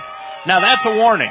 You throw the flag, you issue the warning. We have not had a sideline warning in this game yet. I don't think we have. But uh, you know, again, I think that might be a judgment call. I don't know. To be honest with you, Dave, we have rule changes every year, and sometimes I scratch my head and go, "Why?" So it'll be a 15 yard penalty assessed against the mount on this kickoff. So instead of them kicking it off from the 35, they'll kick it away from the 20 going right to left. And Ryan Murray, we're going to get to see him air out his right leg. Done that quite a bit today. So I'd be curious to see what the time of possession is this second half. Murray will approach the football. Low line drive kick that'll be taken in by Rash at the 25 to the 30. Just stutter stepping across the 35 to the 40 and he'll be dropped at the 44 yard line. So 846 left to go in the ball game. The Mount with a 38-14 lead. And Bluffton has the football first and 10 from their own 44. Definitely not, not has not been the half that the Mount wanted to come out and play, but uh, you know you find yourself up 38 to 14. Got to be happy with that, but uh, they got to learn to finish this game because you know let's be honest, Bluffton is not a very good football team. You got to learn to finish, and we had way too many mistakes in the second half. Well, if there is one question mark about this Mount team, it is the fact that they do go into periods of time where they seem to lose focus. Yes, you can see that. And that's one thing they got to brush up. They want to be a top 25 team in the country. Nobis hands off to Rash, and Rash is going to take it across the 45 out to the 47 yard line. That's a gain of three on the play. Brings up second and seven. Coming in for the tackle for the Lions was Nick Brokering. Yeah, Nick did a great job holding on there because if he doesn't, uh, he breaks that and he might take that to the house. But uh, seeing a little bit more pushing and shoving on both sides right now. We got to maintain our composure and finish this game up. So it's second down, seven yards to go. Lions with that 4-3 defense. Drop back in a cover two with it. Nobis takes the snap, Hand off to Rash. Rash right up the middle to the midfield stripe and dives forward to the 49 yard line of Mount Territory. That's a gain of four on the play and brings up third down, seven yards to go. Next week, Anderson will be at Bluffton. Defiance goes to Franklin. Manchester will be at Hanover, and as we've told you all day long, we will be in Rose taking on the Fighting Engineers. So everybody in the Heartland next week will be playing a conference game. It's a big conference weekend for us. You know, we got to go up there and get that W, as you said, and uh, not easy to go to Rose-Hulman and get that. Score coming up after this play. Novus is going to keep it. He's going to run it across the 45 and down to the 41 yard line. He's got the first down after a gain of eight on the play. Nice play by Novus. Boy, he was a play action and just decided to tuck it under and run it. Yeah, I, am not so sure that's what he wanted to do, but boy, he had a guy in his face and he, uh, he had to tuck it, like you said, and take off running. And uh, Slusher does a great job making the tackle downfield. Manchester has just extended their lead on Franklin with 4:43 remaining, 23-14. Mm, the upset making right there. I like that. Rose-Hulman 45, Anderson nothing. That's the final. That game is over. 6:50 and running left to go here. Again, the Lions in that 4-3 defense. First and 10 from the 42. Dropping back is Nobis, and he threw it right into the outstretched hands of Gavin Brennan. And Brennan, he might have been gone. Well, I'll give him the benefit of the doubt, Dave. If he runs like me, you know, he's playing D-line, he ain't going to be gone. But boy, he wants that back. He's had a heck of a game. Well, that was right in his paws, and I'll tell you one thing: if he'd have been lumbering towards the end zone, the earth would shake. they're getting smart up front, though. You know, we brought pressure a couple times. We realized that he cannot throw the ball down the field, and you know he's basically getting rid of it within three seconds. And uh, Gavin read that one and almost had himself an interception. Second and ten from the 41. Dropping back Nobis. Nobis fakes to the left. Now he's going to throw it, it to the right. He's got Markoff. It's hanging up, and Markoff oh. got it in his hands and almost knocked it into the outstretched arms of Troy Speakman, but it fell incomplete. That's what I was talking about. You know, he two seconds he got rid of the ball. He just threw that up. We had double coverage there, and we almost get a pick out of it. Brings up third down, 10 yards to go for a Bluffton first. Lions come in with their dime package. And they bring in Nick Brokering again at that nose tackle spot. So they'll go with a 3-5 look. Might want to be aware of a little draw or screen here. They're going to go for it on two downs no matter what. 6.35 left to go in the ball game. Lions lead at 38-14. Greeley. Now they move a man in motion to the far side. They run the jet sweep to Maxwell, and he's going to be hit and dropped at the 35. Spins out of the tackle, but only gets forward to the 34. That's a gain of seven, brings up fourth down and three yards to go. Boy, I talked about Gavin being a high motor defensive end. He got in on that hit downfield. He uh, got a little assist there, but boy, did he lay a lick on him when he spun. So it's fourth and three for Bluffton. They have no timeouts left, remember, and the clock is going to hit six minutes before they snap this ball. Markoff comes out wide to the right on fourth and three from the Lions 34 yard line. Play clock down to 10. Greeley moves to the left. of Novus. Now Novus takes the snap, a couple of steps back, throws over the middle. He's got a receiver incomplete. Coming over the top oh. is Noah Abel for the knockdown. That back judge was reaching in his pocket briefly there, but boy, if he'd have called that one, I think Hopperton would have went crazy because that was good coverage. Noah Abel coming over the top to knock the pass away. So the Lions get the football back on downs, first and 10 from their own 34 yard line. And let's see who they've got in a quarterback. It will be Chayton Tomlin. I, I would think right now they're not, you know, they're going to still run their offense here, Dave. Chayton hasn't had a chance to get in any kind of rhythm the second half, and I'd like to see him finish the game getting in a rhythm and scoring a touchdown here. Cornell Beecham to the right, and they're going to flip it out to Beecham on the right side. It's complete at the 30 to the 35, spins forward to the 40, and he'll run out of bounds, and a flag is going to be thrown from the back judge on the far side. Beecham, they're going to spot him out of bounds at the 41 for a gain of eight. And let's see what the penalty flag is. That would be 260 yards in total offense today for Beecham. Tell you one thing right now, Dan. If he gets 300, I say he's the offensive player of the week again. Oh, no doubt. I mean, in the second half, he hadn't had a whole lot of touches. No. But, uh, you know, he's definitely a special weapon. And again, we have a conference. I'll tell you what, we've had more conferences today on the field than they've had in Washington in two years. Well, that, that's amazing. You're correct. But I'm going to tell you right now, they're probably pulling their cell phones out and listening to us so we can make the call for them. if I'm making the call, I'm saying pick up the flag and let's continue to play. I, I don't know why we're taking so long. It's either a penalty or not. Beecham's going to come out of the ball game. Austin Brock is in. Beecham deserves a breather, but boy, he's they're going to need to space him out. You know, you hate to say that, but I'll tell you one thing: this kid is something special. When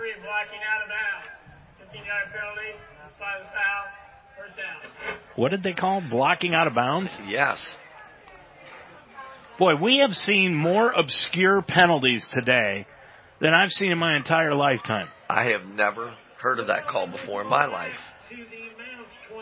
Okay. So it's going to take it all the way back to the 26 yard line and bring up first down and about 12 yards to go. Wow. Well, make it a first down about 18 yards to go. I'm sorry. So Tomlin on first and 18 from his own 26. Trevor Tomey is in the backfield to his right. Beecham out of the ball game now. Dropping back, Tomlin throws it over the middle, complete to Brock, and Brock will be just going a sit down pattern and be dropped at the 29. It's a gain of three on the play. Tomlin, 23 of 32 passing today for 250 yards. Yeah, just an off day for him. It is. Yeah. I mean, realistically, if you if you look at this thing and we're being honest about it, this has not been one of Chayton's outstanding performances.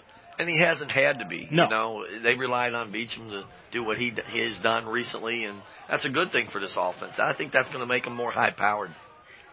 Moving in motion is Cooper Earls to the line of scrimmage. Now dropping back, Tomlin throws over the middle, complete. That's to Nick Murphy. Murphy out to the 38 yard line. That's a gain of nine on the play, and it will bring up a third down and manageable seven yards to go. Well, make it closer to five, where they finally spotted at the 39 yard line. 4:35 left to go in the ball game. Lions will go to six and 0 on the season and 4 and 0 in conference play. This will be their 13th win out of their last 14 games. Dropping back, Tomlin throws up the right side. and it is complete nice to Chase. Pankey at the 49 yard line in Bluffton territory. First down after a gain of 13 on the first down pass. Nice poise throw by Tomlin. He took a shot at the end, but not a big shot. And uh, Pankey does a great job going down to secure the, the pass and getting the first down. First and 10 at the Bluffton 49 yard line. Four minutes exactly to go in the ball game. Tomlin, hand off to Tomey. Tomey right Break up that. the middle to the Break 45 yard line and he breaks it down to the 42. I like this. They're getting a little bit of a rhythm, which they haven't done all second half. And if they can keep this momentum going, like I said, they need to put one in the end zone. Gain of eight on the play for Trevor Tomey. Easily his best run of the afternoon. Second down, two yards to go from the Bluffton 42. Tomlin looking over to the sideline. Tomey stays in the backfield, trips out to the near side.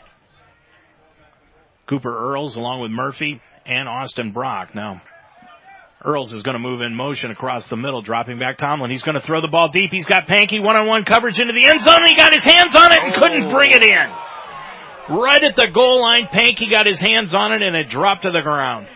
I like the throw by the young man. You know, second in a yard or more, not too much to go, and he put that right on the money, and Pankey could just not secure that one.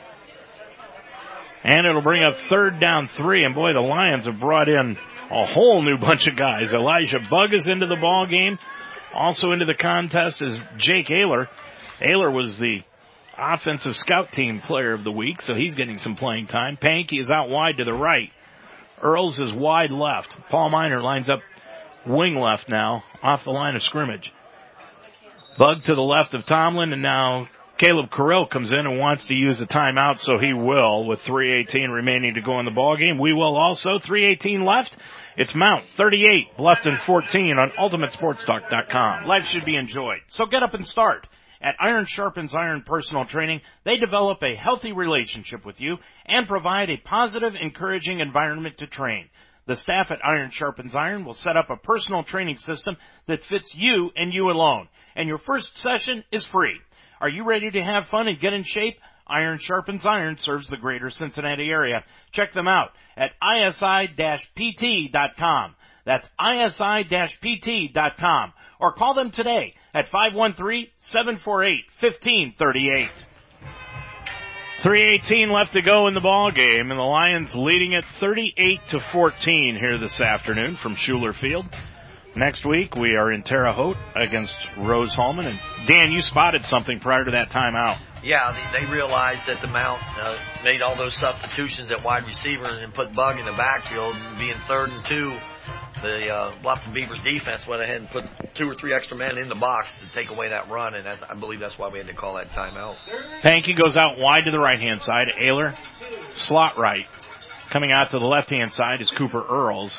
Bugg is to the right of Tomlin. Tight end left is Miner, and they're going to throw it over the middle, complete to Miner. Miner's got it at the 37 yard line. He's got it the first down by a yard. Nice catch by Paul. Miner with the reception. First and 10 for the Lions at the they're going to mark it at the 38, but he still had the first down.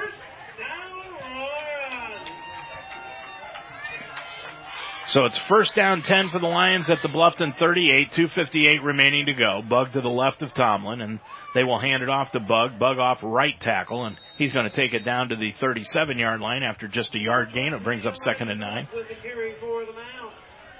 Bluffton will continue to be winless. They'll be 0 and 6, 0 and 3 in the Heartland. And they have got Anderson next week. Should be an interesting ball game. Yeah, that should be. You know, you got Anderson who's trying to build a new culture there, young team, and then you got uh, Bluffton right now. You know, going in there 0 6. That's going to be a little tough for them. So it's second down, nine yards to go. Ball at the 42 yard line. Tomlin still in a quarterback. Receivers out wide on both sides. Handoff goes to Bugg off the left side this time to the 35 and he'll spin to the 31 yard line. He's got a gain of about six and it'll be third down three. Two minutes to go in the ball game. And Austin Brock will come back in. Paul Miner's going to leave. Chase Samples into the ball game now also. Let's see if they take a shot downfield here. I still feel like Tomlin's got to get a touchdown throw here. So it'll be third down. Yeah, handing it off. Bugg. Bugg's going to take it all the way down to the 30 off the left hand side. That's a gain of a yard. It'll bring up fourth down and two. Yeah, we didn't have very good blocking up front. You know, as you said, Bugg got hit in the backfield. He didn't get much there, if anything at all. Tomlin with just one touchdown pass today. We say just because he came in with 17 in the last three and 23 all total on the year. But he's thrown two interceptions. That's given gives him a total of three INTs on the season. Fourth down, three yards to go. Trevor Tomey into the ball game, and the Lions offense will stay on the field with 10 seconds to go on the play clock. Kinhall out to the left, trips out to the right. Tomey to the left of Tomlin on fourth and three. Tomlin's going to throw over the middle, and it's knocked down and incomplete to Austin Brock. He thought he should have had it, but it was knocked away and incomplete. Yeah, that's pretty good defense by the linebacker there. dropped right in the curl zone, made a nice, got a hand on the ball, did a great job. You know, nothing hurt 50 seconds ago, Dave. You know, right now you just got to not let them throw a fade or anything. Just play good football. They got no timeouts and get out of here injury free. Loudon Sawbeamer was the man who knocked that pass away and sends some of the crowd to the exits. But it has been, they have been thoroughly entertained here this afternoon by the Lions and right now they lead it by 24. First and 10 for Bluffton. Zob- Zach Nobis is still in a quarterback with 50.2 seconds to go in the ball game. Nobis with Greeley to his right, handoff to Greeley, fake handoff. Now Nobis is going to throw it up the right side. He's got a man and it is complete at the 42 to the 43 yard line. And that's Peyton Spurlock out of Urbana High School in Troy coming up with the catch. Yeah, Nobis just threw that up for grabs, and obviously uh, their receiver had a little bit of a height advantage, went up and got it, and uh, you know, no knock on our defense. We got our seconds in there, but uh, they got to get some reps here, man. They can't let them score. Dropping back, Nobis throws out again to Spurlock There at the you go. 35, and they'll bring him down in inside the sideline. So the clock will continue to run. Five yard gain to the 35 yard line. 15 seconds to go. Bluffton with no timeouts left. Nobis will take the snap from center. Drops Somebody back. 10 seconds. Looks to the left. Looks to the right. Now he's going to cut it up the middle to the 30. This should be the last play of the ball game. He's going to slide down at the 27 yard line. Six tenths of a second to go in the ball game. Not quite sure why the clock stopped. Well, it was the first down. Well, I guess yeah, it is a first down. I apologize. and that's the game right there. That will be the ball game. Your final score here this afternoon, the Mount goes to 6 and 0 and in overall and 4 and 0 in Heartland Conference play as they win it here this afternoon 38-14 over Bluffton. Dan and I will be back with a look at the rest of the ball game and the stats and stories right after these timeouts. Minutemen Staffing wants you. Currently, Minutemen has more positions than workers. Are you in need of work? Maybe a change in direction? Were you laid off and need money to tide you over?